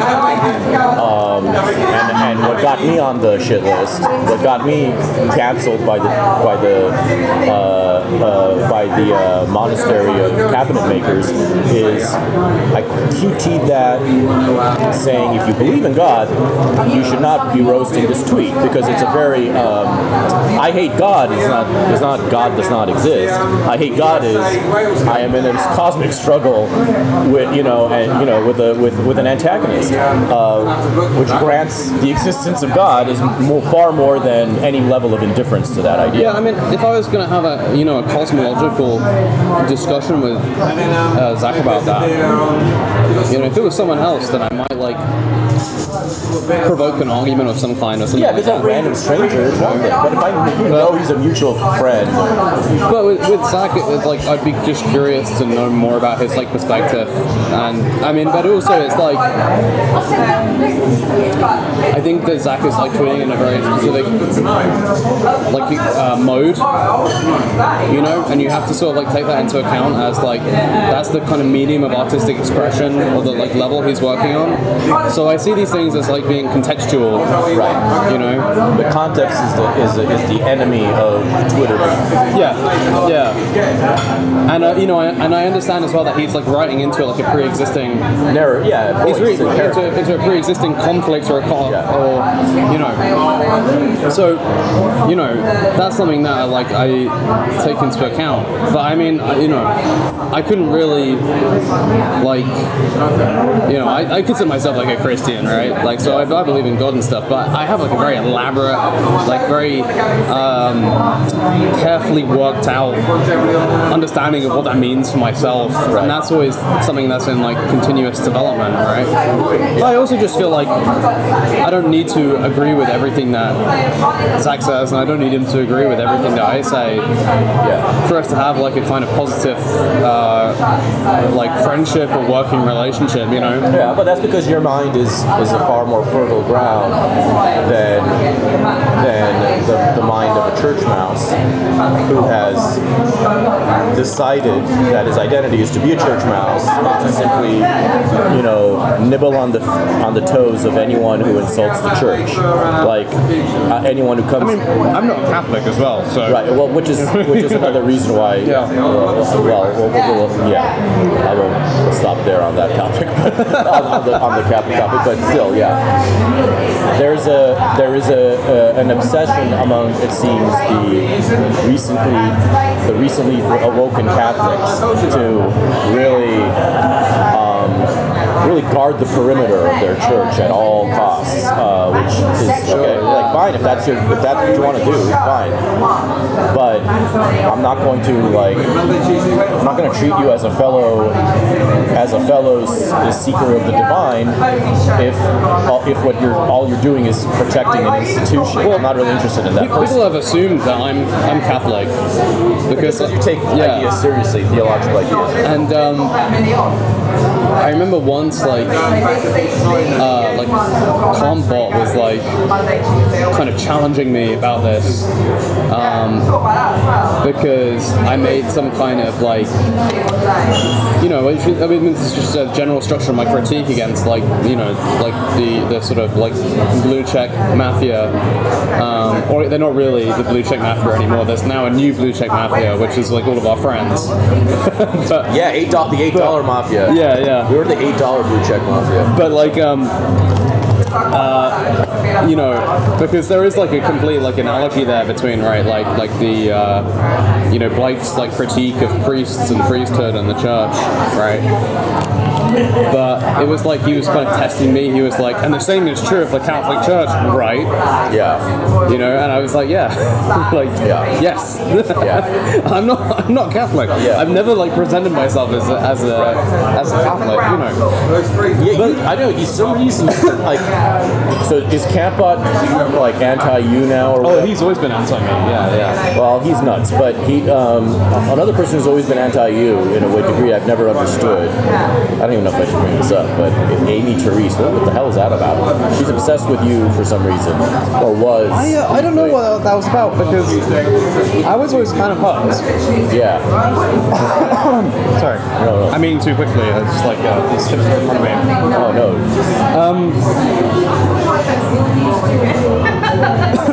She's like friendly with uh, Benedict Cryptofash, Oh who's like another member of my like rogues gallery. yeah. Yeah. Um. Yeah. He's become. a- Yeah. And uh, and I, I think that he like this is something that comes up a lot actually. You see this all the time when people who are contentious on Twitter it's because they have some kind of criteria of authenticity that no one else lives up to. Yeah. I just don't care about authenticity. I think that's like a circular issue. Yeah. Like, like people just are who they are, you know.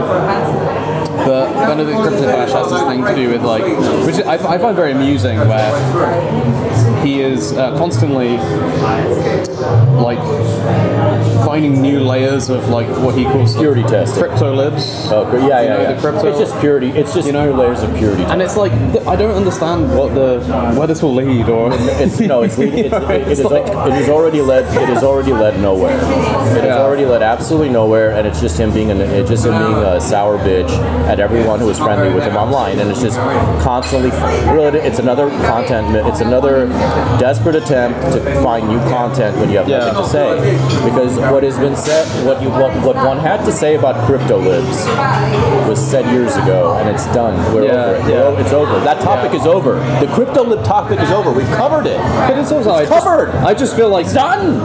you, you know We're the, done. the other thing is as a just a gesture of politeness, if someone presents themselves a certain way, unless there's some obvious quality of bullshit to it, I just think it's like oh well, there's no reason for me to approach this person with Right. like skepticism. Right. And it's, assume- it's, it, it's a fucking no. The crypto lib thing, obviously, a very uh, for its time valid critique because there was a lot of people pretending to be uh, against the oppressive libtard regime, but actually not being against it whenever push came to shove.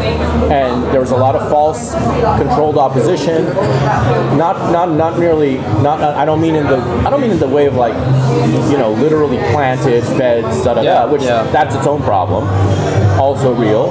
But uh, but it just it self, but just by being a cowardly leftist, that's still a cowardly leftist, but your conscience and your sense of fun tells you that all the real ac- all the action intellectually and all the cool people are not cowardly leftists. So you want in with the party, but you want to keep one foot in Yeah, yeah. your safe zone, where when push comes to shove, you will once again be a cowardly leftist. And so I get that spiritual uh, uh, uh, double, like you know, double dealing, Yeah, which a lot yeah. of people do, and which is very you know easy to. But ultimately, they're doing it because most of them are are pussies, and not because they're like part of this grand conspiracy. So it can be taken like you can take take them on like individually rather than as this constant like oh here's another Yeah. crypto lib because you can at by using that purity test like that little purity crypto lib fentanyl strip Yeah, like you can always find a reason. Oh so I'm because I'm in favor of because I'm in favor of not uh, uh, of not like erasing entire his, the entire artistic history and of somebody who once had sex with a 15 year old in 1967 or whatever. Yeah, like, yeah, well, yeah. Therefore, I'm a crypto lib because namo Yeah. leftism because what because what because what it's like this it's just just it's just it's just a self created cultic um, litmus test. With, with, with Amy though, she's so like um. She, I feel like she is such a kind of like uh, like open kind of polemicist, right? Like where she like the target radius of you falling into her like scope of critique or whatever.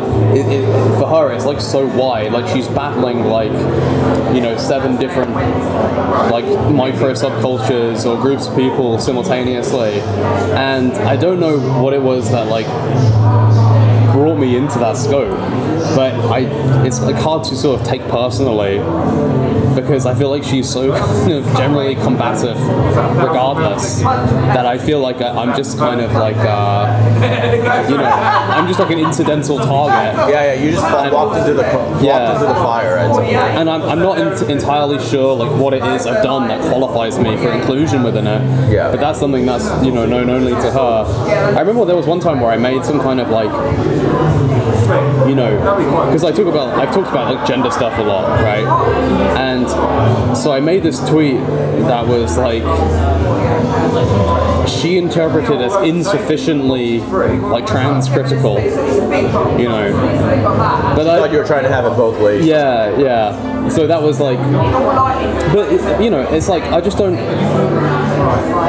I I kind of resent being made to like prove myself. No, I get it. You know, yeah. like in, in any way. nobody so should be. Nobody should ha- have I, that. I just uh, won't do it. Yeah. you know. Yeah, the mo- yeah. I mean, the, the minute you expect, the minute, yeah, I- I'm the same way. The minute Yeah. I'm expecting, I mean, I've been kind of free of these for most of the until the Catholics started to do their stupid shit, fake, like generate a fake campaign against uh, me and Zach and Jack and stuff. I've been sort of in, inoculated from this stuff because it's so obvious that, like, you know, like I, I predate all these people with their with their little based uh, things, so they kind of know that they can't really mess with me on that on that front at all.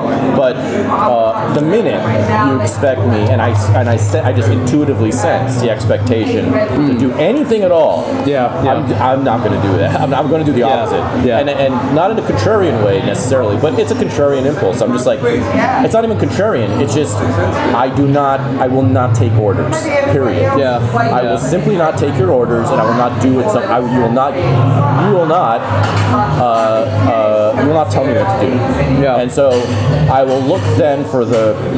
If you are telling me what to do, I will target you as someone who needs to be reprimanded, and I will look for the flaw in your in your uh, directive, and I will point out that flaw. That's my how I approach it. So that if you're going to become a trans uh, the, a trans critical uh, tyrant, and you're going to be say, telling people who were trans critical before you were, you're not going to tell me I've been trans critical since the, minute it got off the ground, Yeah, yeah. and I I and I and I took the heat for it by actually trying to convince people not to become trans. Yeah. Okay, in my real life, I mean. Yeah, not, yeah. Not on fucking not online. In real life, where you have to actually deal with people who then think that you're a monster because you broached a conversation. Do you really? Is this really the right thing to do? You're 19. You're 18. You're 17. You're 16. You're 15. Like I'm older than you. I, I have I have a in, I have this very very well founded suspicion of medical cures to psychological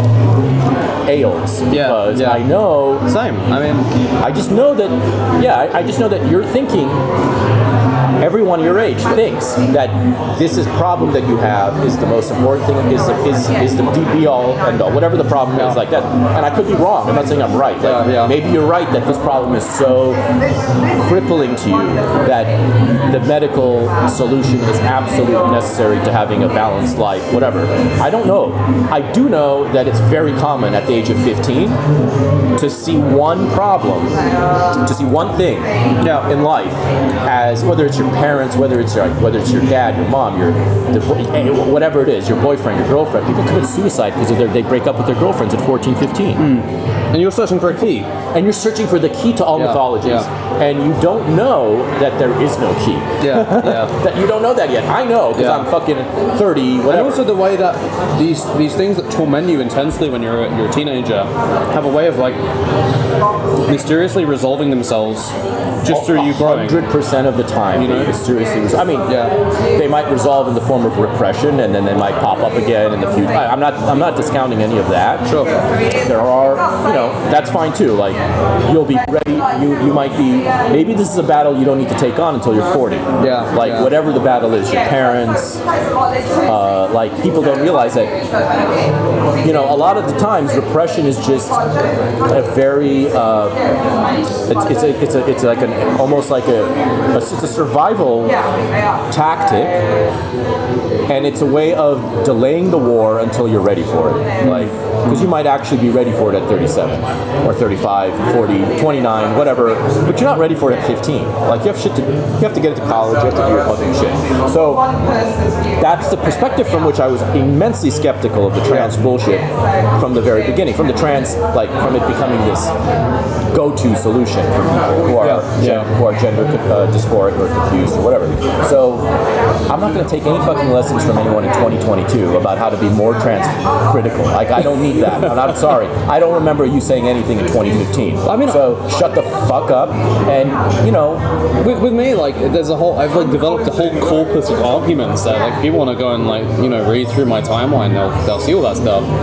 It's like, but for a me, lot of these are just people who are late to the party, trying to make up for it by being extra tyrannical. Yes. Yeah, yeah, That's what- yeah. It's always the case with second, with with um, uh, with derivative, with latecomers, with like that's why every movement goes to shit because the second round, the the disciples Yeah. or the disciples' disciples, they realize that well they have nothing original to offer because the movement like Jesus, Jesus, Jesus existed, he was witnessed like everything is like you missed the you missed the you missed the fun.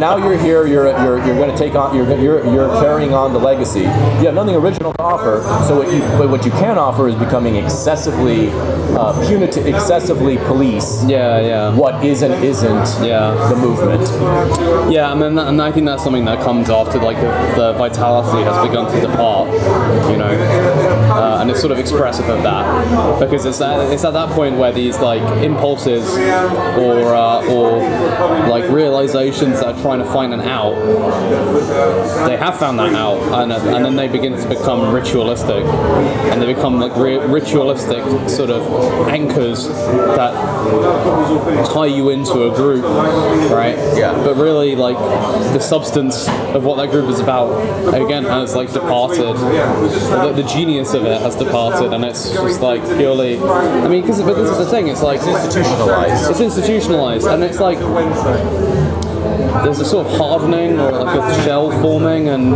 like I don't. It becomes a Catholic church. yeah, no, that's literally that's like literally the process. But because it's like you know, I don't have a, a problem with like individual trans people. They might have a problem with me, and that's something I'm completely reconciled to. Yeah. Right. But um, I'm not gonna like if someone is friends with them. that's not a problem for me. You know, I would like. I know a lot of like people who've like detransitioned.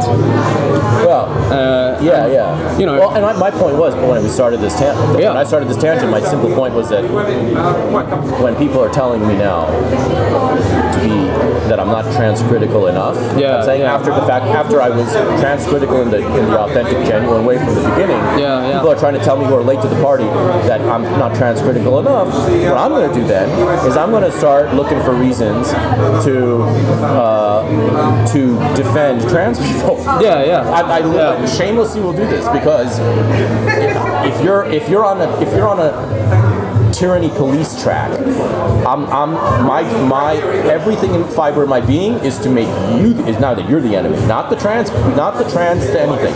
I have no and I have absolutely no qualms about doing this. Like I will Yeah, be yeah. like, nope, now you have to stop and sit your ass, sit your white ass down or your fat hairy Muslim ass down and listen to the trans to the trans people. listen to their stories, bitch. That's how my feeling is because now, you know, now the the,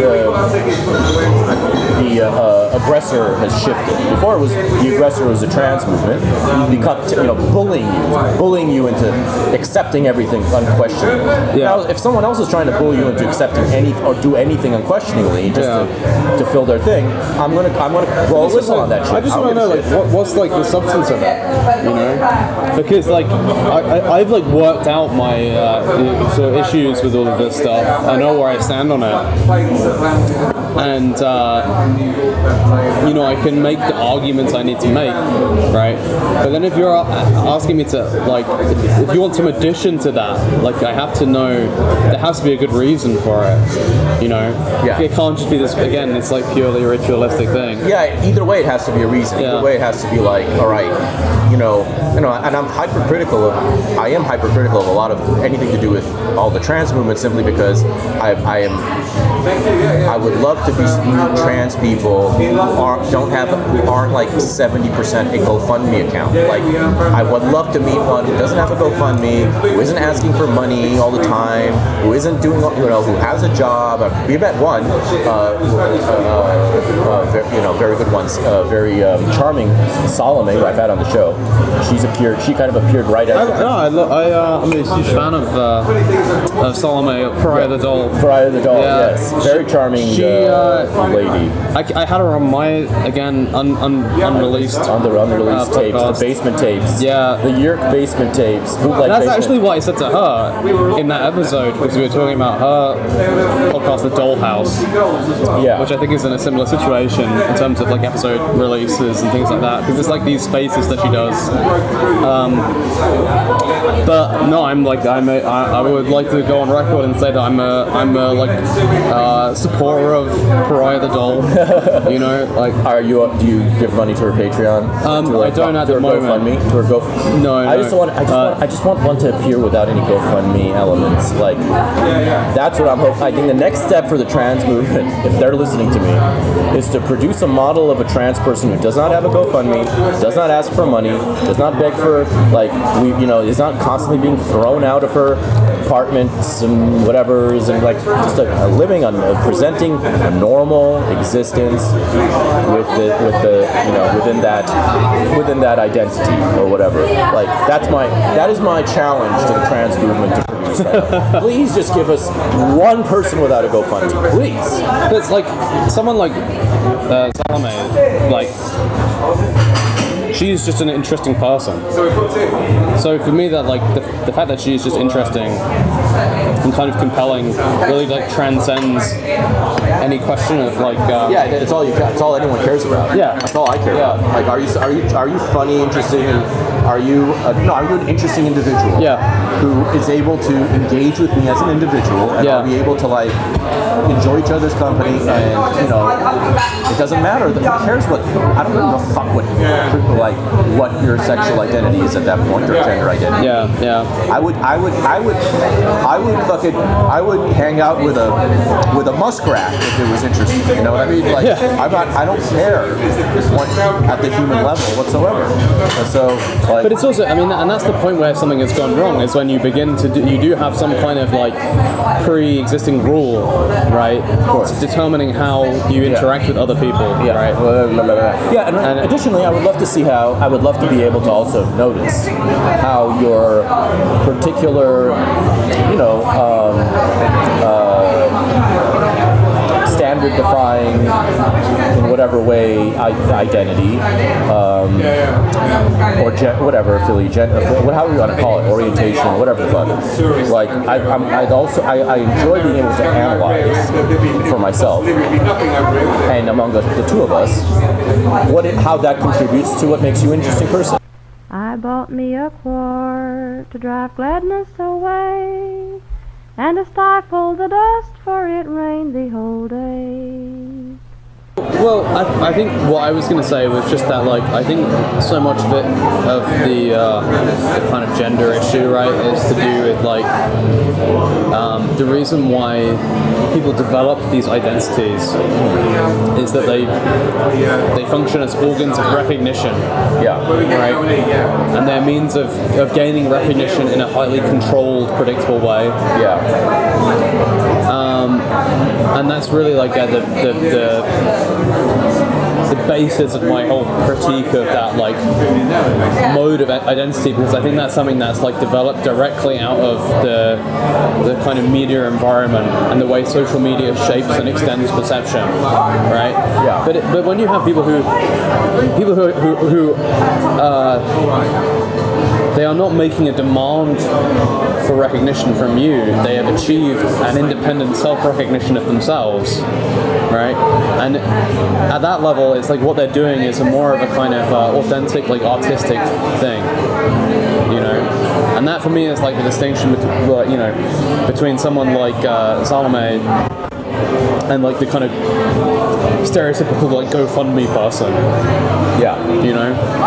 Yeah, yeah, no, 100%. Um, it's it's a you know everyone has a certain like and, and we all we're all in this battle too. It's not like I think I think I think one reason why other than the fact that it was shoved down everyone's throats, but another reason why people are just kind of ceaselessly obsessed with the trans question on both sides for no reason. Yeah. Despite the fact that it's such a tiny percentage of the population, even even in its overwhelmingly inflated phase where everyone is like performatively being trans in some way in New York and shit. It's such a minor, and the reason we're so obsessed with it is because it, it is sort of like a proxy for Absolutely. all of our fucking, uh, uh, you know, uh, uh, all, all of our like broken ass fusions right now. Yeah, and and you know something that's like been implicit in my whole critique of the thing from the very beginning is like this having this relationship with identity in general is like the trans thing is the most visible uh, sort of representation of it, you know, or example of it. But anybody can have that kind of like dysfunctional relationship with identity, right? Because all it really is, uh, you know, is it's just this kind of idolatry. It's like this deciding that there's one aspect of yourself that represents the true you, Right. and then trying to to like bring the entirety and the complexity of yourself into something that is consistent with that narrow concept. You know? Yeah. And that is like Obviously influenced by video games.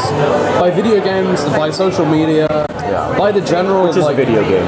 which is a video game. The way we were describing Yeah. it, you know, Yeah. like I was just thinking the whole time as you were describing like what Amy's doing on Twitter and what like we're doing, and like Zach, and like it's like we're char- it's like characters in this wor- in this like World War World of Warcraft game or whatever. Yeah, I'm yeah. not an expert on these games, but um, yeah, but it's like it's funny how like we're like in this digital there's this digital uh, you know landscape Yeah. And we've all kind of like from our little posts, our little, our little uh, identity, with our little names, and here, here's a Year, here's Filthy Armenian, here's Yeah, um, yeah. Chi Chi, here's Jack, here's here's uh, uh you know uh Cryptofat, Benedict Cryptofat, and it's like we're like the biggest bunch of Dungeon Dungeons and Dragons ass nerds in the fucking Yeah, universe. they're kind of they're kind of like magical names. We're all these like magical creatures Yeah. coming along, but the uh, but the weaponry is not uh, digital, uh, you know, digital uh, uh, bayonets or whatever.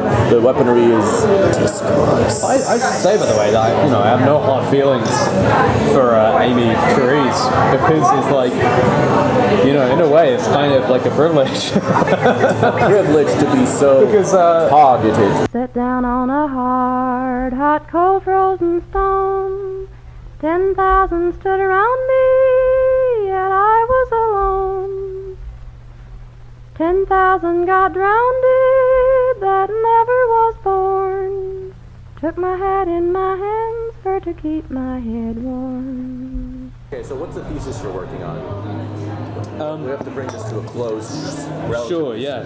It's very like, you know, my account is really just a kind of, um, like, really scattered sort of like demo of the thesis, you, you know, or it's essentially the same thing I'm talking about. It's it's very like focused on William Blake, who's a figure that me and Logo kind of have in common as well. yeah. enthusiasm. Uh, he's probably again more knowledgeable than me about him, but um, but it's kind of basically taking uh, William Blake's like mythology as or his poetics as a critical system unto itself.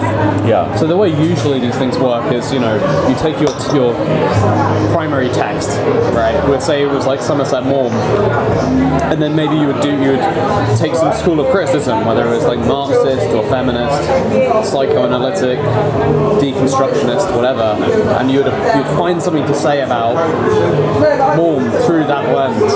You know, what I'm doing is I'm taking Blake's like poetics and using it as a critical system, and what I'm using it to analyze is actually a bunch of uh, kind of non-fiction texts or like theoretical texts in their own right.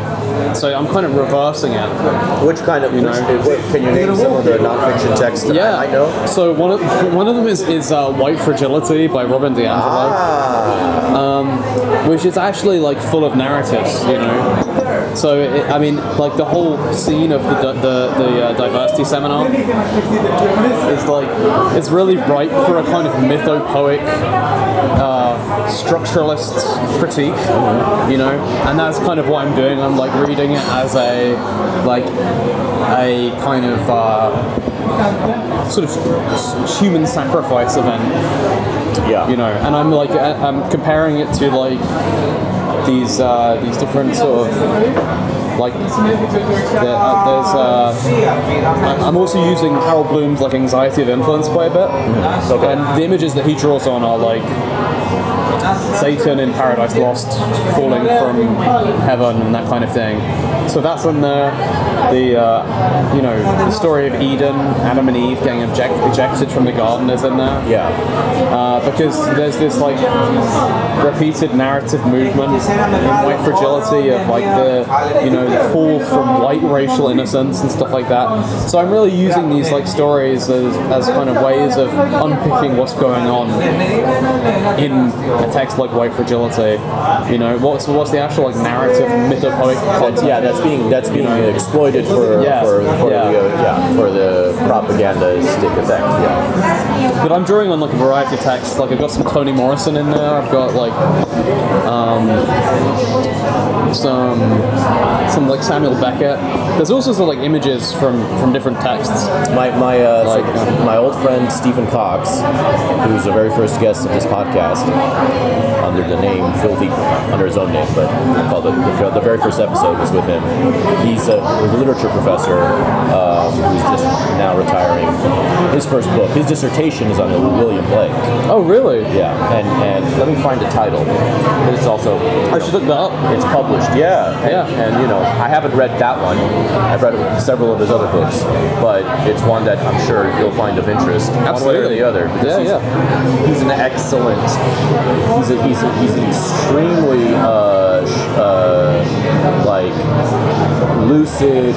Um, analyst of all kinds of literary devices and structures whenever they appear, and, and, and in particular, like he's excellent at detecting parallels between literary structures Yeah, in all, yeah. any kind of story. I mean, this is it. Any kind of literature. This yeah. is really what I'm like Exactly. interested in, and uh, yeah, yeah. I mean, it's you know that it's it's the job of a, of a literary scholar to do that. William Cox, William Cox, William Blake.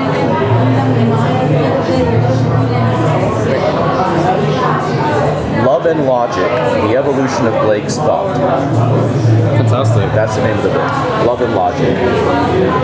Um, so yeah, I'm sure that that'll be helpful to you in your research, Yeah. researches and so on.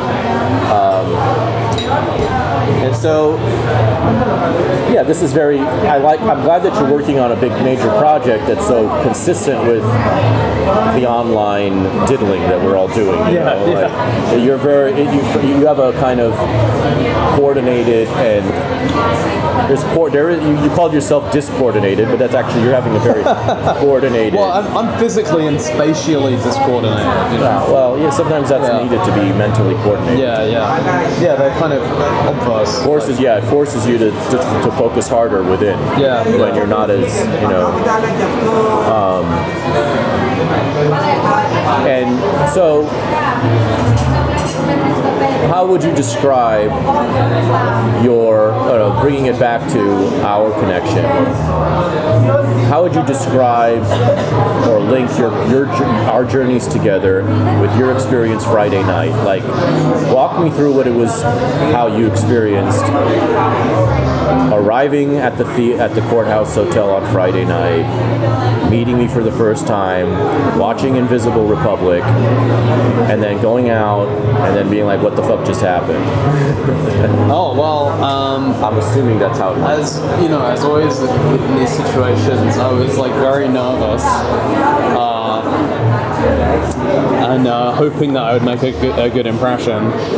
Um, and you know, I, I, I was also very excited. It's like a very nice, exciting thing to be like invited to like someone's film screening, and it's like very personal for them. London premiere. So yeah, a London premiere. London premiere. Um, uh, yeah, and I, you know, I was looking forward to meeting you. Uh, I think like, so we'd interacted before in the Back Wall podcast. yes, months ago, months ago. with yes. uh, with Glenn. with Glenn, yes. Um, on the mountain climbing, right? Yeah, Yeah. yeah, yeah. So that was a lot of fun, but um, you know, we hadn't like really spoken directly, I suppose, right? So um, yeah, I was like looking forward to getting, getting to know you better. I've been listening to uh, like Filthy Armenian Adventures since you asked me on as well.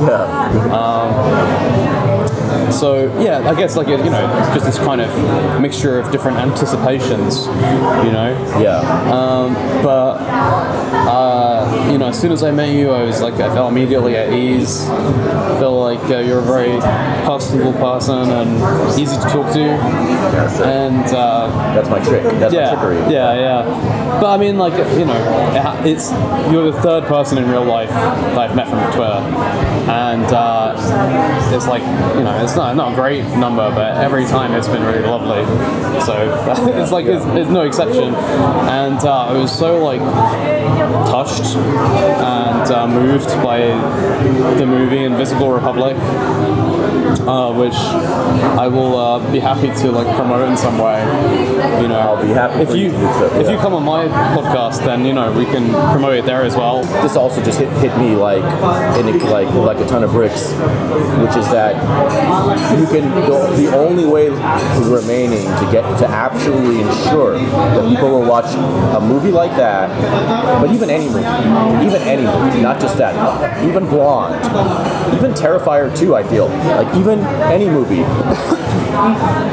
is to get them into a, you know, lure them into a room, into a theater, lure them, however, using all manner of, of, of devilry, into a theater and then lock the fucking door. Yeah. And and so far of the one, two, three, um, four, five, six, seven, eight screenings we've had across from LA to here, LA, New York, DC, and here.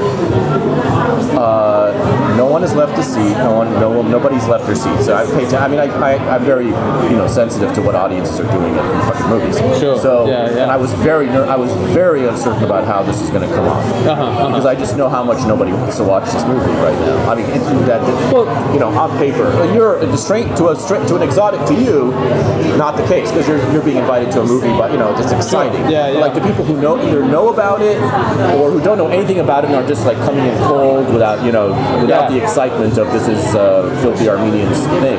Uh, it's like it's, it's it, it was a very I was very in a dark place about how this was all going to go. And so far it's gone well, but mainly but but but, but the takeaway is like fuck I wouldn't trust anyone to watch to just like watch this on their little screens at home where they're going to be on their phone the entire time. Yeah, But yeah. in the theater they're trapped and they will literally not unless they leave or unless they get bored. Yeah. Uh, they will be able to watch it. So I think we're gonna have to milk that factor a little bit. Yeah, I as know. as we can. Absolutely. But I mean, uh, you, know, then it's like if you were to say to me, like, if, if an unknown person were to say to me, like, hey, you know, do you fancy spending an evening watching like a documentary movie about a like recent like geopolitical conflict that you know nothing anything about, you know, then I would be like, uh, you know, maybe I'll just uh, pass on that one, right?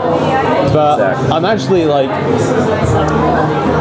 it, I actually, uh, I mean, this sounds like kind of odd and slightly insensitive to say, but it's actually like a really entertaining, engaging movie. It's the best compliment I can. Ex- it's it's You know- the best compliment I can hear, honestly. Yeah. Uh, I, the last thing I want to know is how uh, emotional it made you and how you cried. I don't give a fuck how many times did you cried. I just want to know that it's yeah. It I did get, I, I did a- get teary eyed at one point. I wanted. To, I, don't- I know, but I'm, I'm saying I wanted to know that it, it survives on the purely insensitive level. yeah, yeah, yeah. That's what I care about. No, it was fascinating. It was engaging. You know, um, and you know, I, I just I was like never bored Right. throughout the whole thing.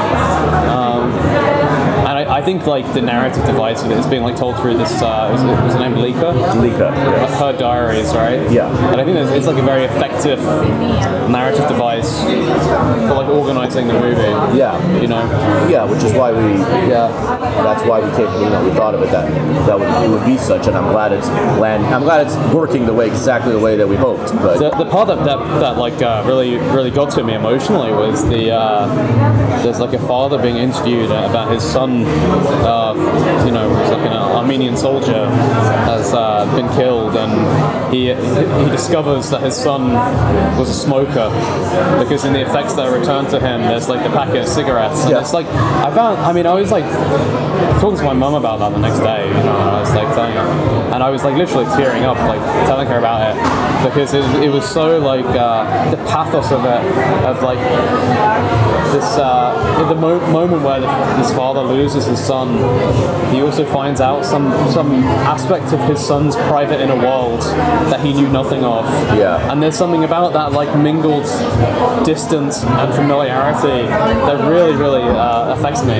Well, it's it's uh, it's almost like it's like one of those it's like the ending of a short story by like Katherine Mansfield or someone. Yes, absolutely. Yeah, It's yeah. like this little detail, That's the perfect uh, comparison. Yeah, and yeah. so, and like that, and it's not just a cigarette, and it's not just the fact that he discovers something he never knew. It's like, what else do I not know? Yeah. And what else will I never know? Yeah, Because yeah. he's never coming back. I mean, it's a, it's like all these, yeah, it's fucked, it's fucked, it's fucking, it's fucked. but it's a, it is a, a lot of that, a lot of that going around, a lot of like, and you know, I have a very. Um, it's just yeah. Worse not fun when you're out of it. When you're in it and you could tell that too when you're in it there's a the adrenaline kind of you could see like everyone was sort of like uh, they're not like cuddled and crying. No, no. You know, they're like activated. They're they're taking care of each other. They're hiding in the bunker. They're cooking. They're doing this. They're doing that. What another thing that I think is really great about the movie and what really comes across through it is like this huge sense of uh, of the Armenian people as they understand themselves as like historical subjects. Yeah. You know, like it's like world historical subjects, and that uh, the sense of sort of like hardiness and determination and uh, pragmatism, um, and the like total absence of self pity. Uh, were yeah, I mean, they were really striking, you know, and I, I even like found, you know, like I feel like with these kinds of things, like no one is looking forward to the Q and A, you know, kind of thing. But it was actually like a really engaging and, and fascinating Q and A, and uh, um, I'm, I'm afraid I've forgotten your friend's name. He, he was such a great speaker, Yeah. as well. He is. Um, so, and, and just a kind of like charismatic presence. So I was very happy to like you know go up to him afterwards and just like tell him how uh, affected I'd been by the movie, and you know, Yeah, I'm glad. I'm glad it had that. Yeah, I'm, I'm, I mean, I'm. You know, I'm always like, I want to know what people like you think versus like I, you know, that's the the, the I want to know what how it lands on complete strangers to the story. Yeah, yeah. Because that's what it's made for. It's made partially as a. I mean, there, you know, I hope that it has a. Uh, re- of repression curing effect on the Armenians who lived through it and know what happened, yeah. but don't want to look at this again ever. But they need to because they need to kind of they need to also get, get out of their trauma, Yeah. post traumatic, their PTSD. Um, but the, the, the main it's designed and made for people who just have no idea what the fuck happened. Yeah, Don't no yeah. idea these places even exist. Barely even know that Armenians are real. You know. yeah, If it wasn't for Kim, uh, most people don't even know that Armenians are real. yeah. Forget Karabakh. Forget Yeah. Karabakh Armenians. Like they don't even know what Armenia Or, is. or, or Serj in my case. Or sir, yeah, Yeah, many, yeah. also many for Sys- System Yeah. and Serj. Yeah, yeah, yeah. Uh, but like, take out those two, and the number of people who even know that Armenians are real or Armenian is, is vanishingly small. It's Yeah. higher in Europe, where there's a little more. You know, it's close. Europe is closer. People are more Yeah, sophisticated. yeah. But like, you know, still pretty small yeah, um, which is a thing I've constantly had to, you know, which is one of the reasons why, as little as I've ever, ever wanted to make certain of the movies I've made, it's been like, well, somebody's got to do this. Somebody's got to, somebody, some, there's a scream in the wilderness that has to be harnessed somehow. Yeah, Like, yeah. I- you know, uh, the kind of thing. Um, but so I'm glad you had that experience. yeah. I, I also like I I ended up going out for drinks with some of the people that I met there as well. Oh yeah, I would have loved to come, but I had uh, obligations. oh no, yeah, I mean I totally understand, but like, but uh, I, yeah, I ended up getting home at like six in the morning. Yeah, I got your text at six, and I'm like, Yeah. I don't think he's waking up now. yeah, yeah, Yeah, I mean, I was also up till six, but Yeah, yeah. So uh, no, that was like you know there, there were some like really cool people there. Yeah, I ended up going to um, a night. Uh, I ended up going out, and at the after our obligations were over, I ended up like in, at the KOKO nightclub. Oh yeah, right. I ended up like, like, you know, hopeful flirting with this one dude who was there. You know, he seemed straight and all, but I was like, but he was like also not running away from me. Yeah, yeah. It was a confusing situation, which I later have to slot as this is simply what happens in London. Is actually there are people. He's a Polish, been here five years. He's Polish. You know, good-looking, tall guy, whatever.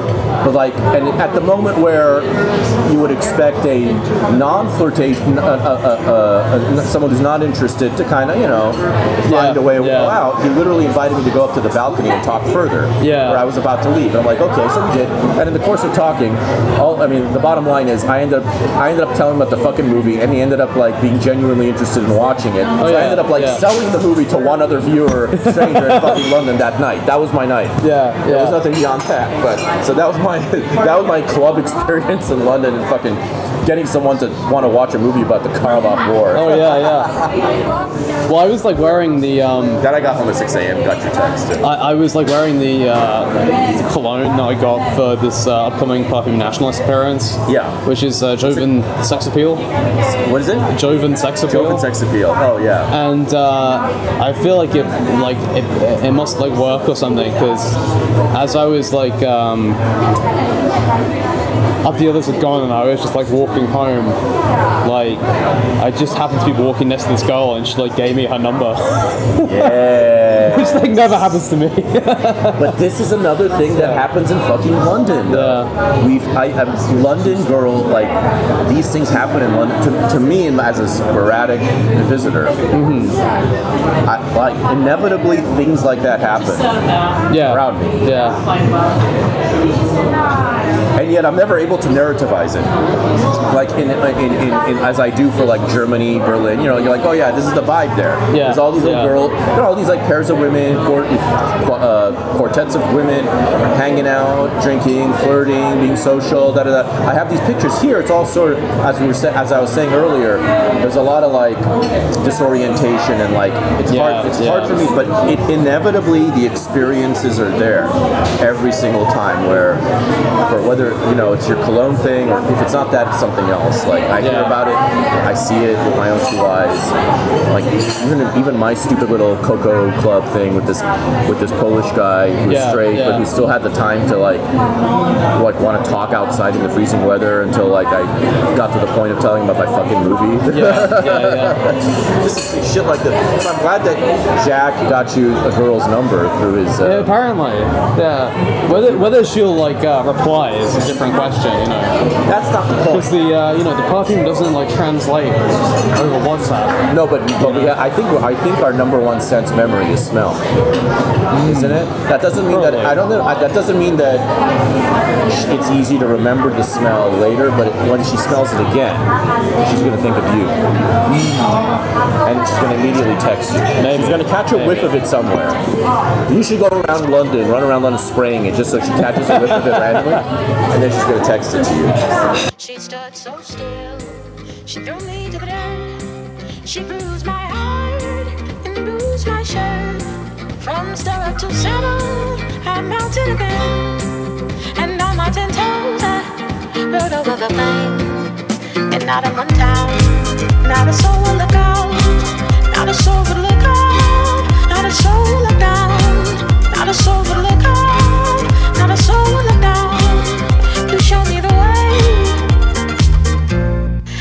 To not on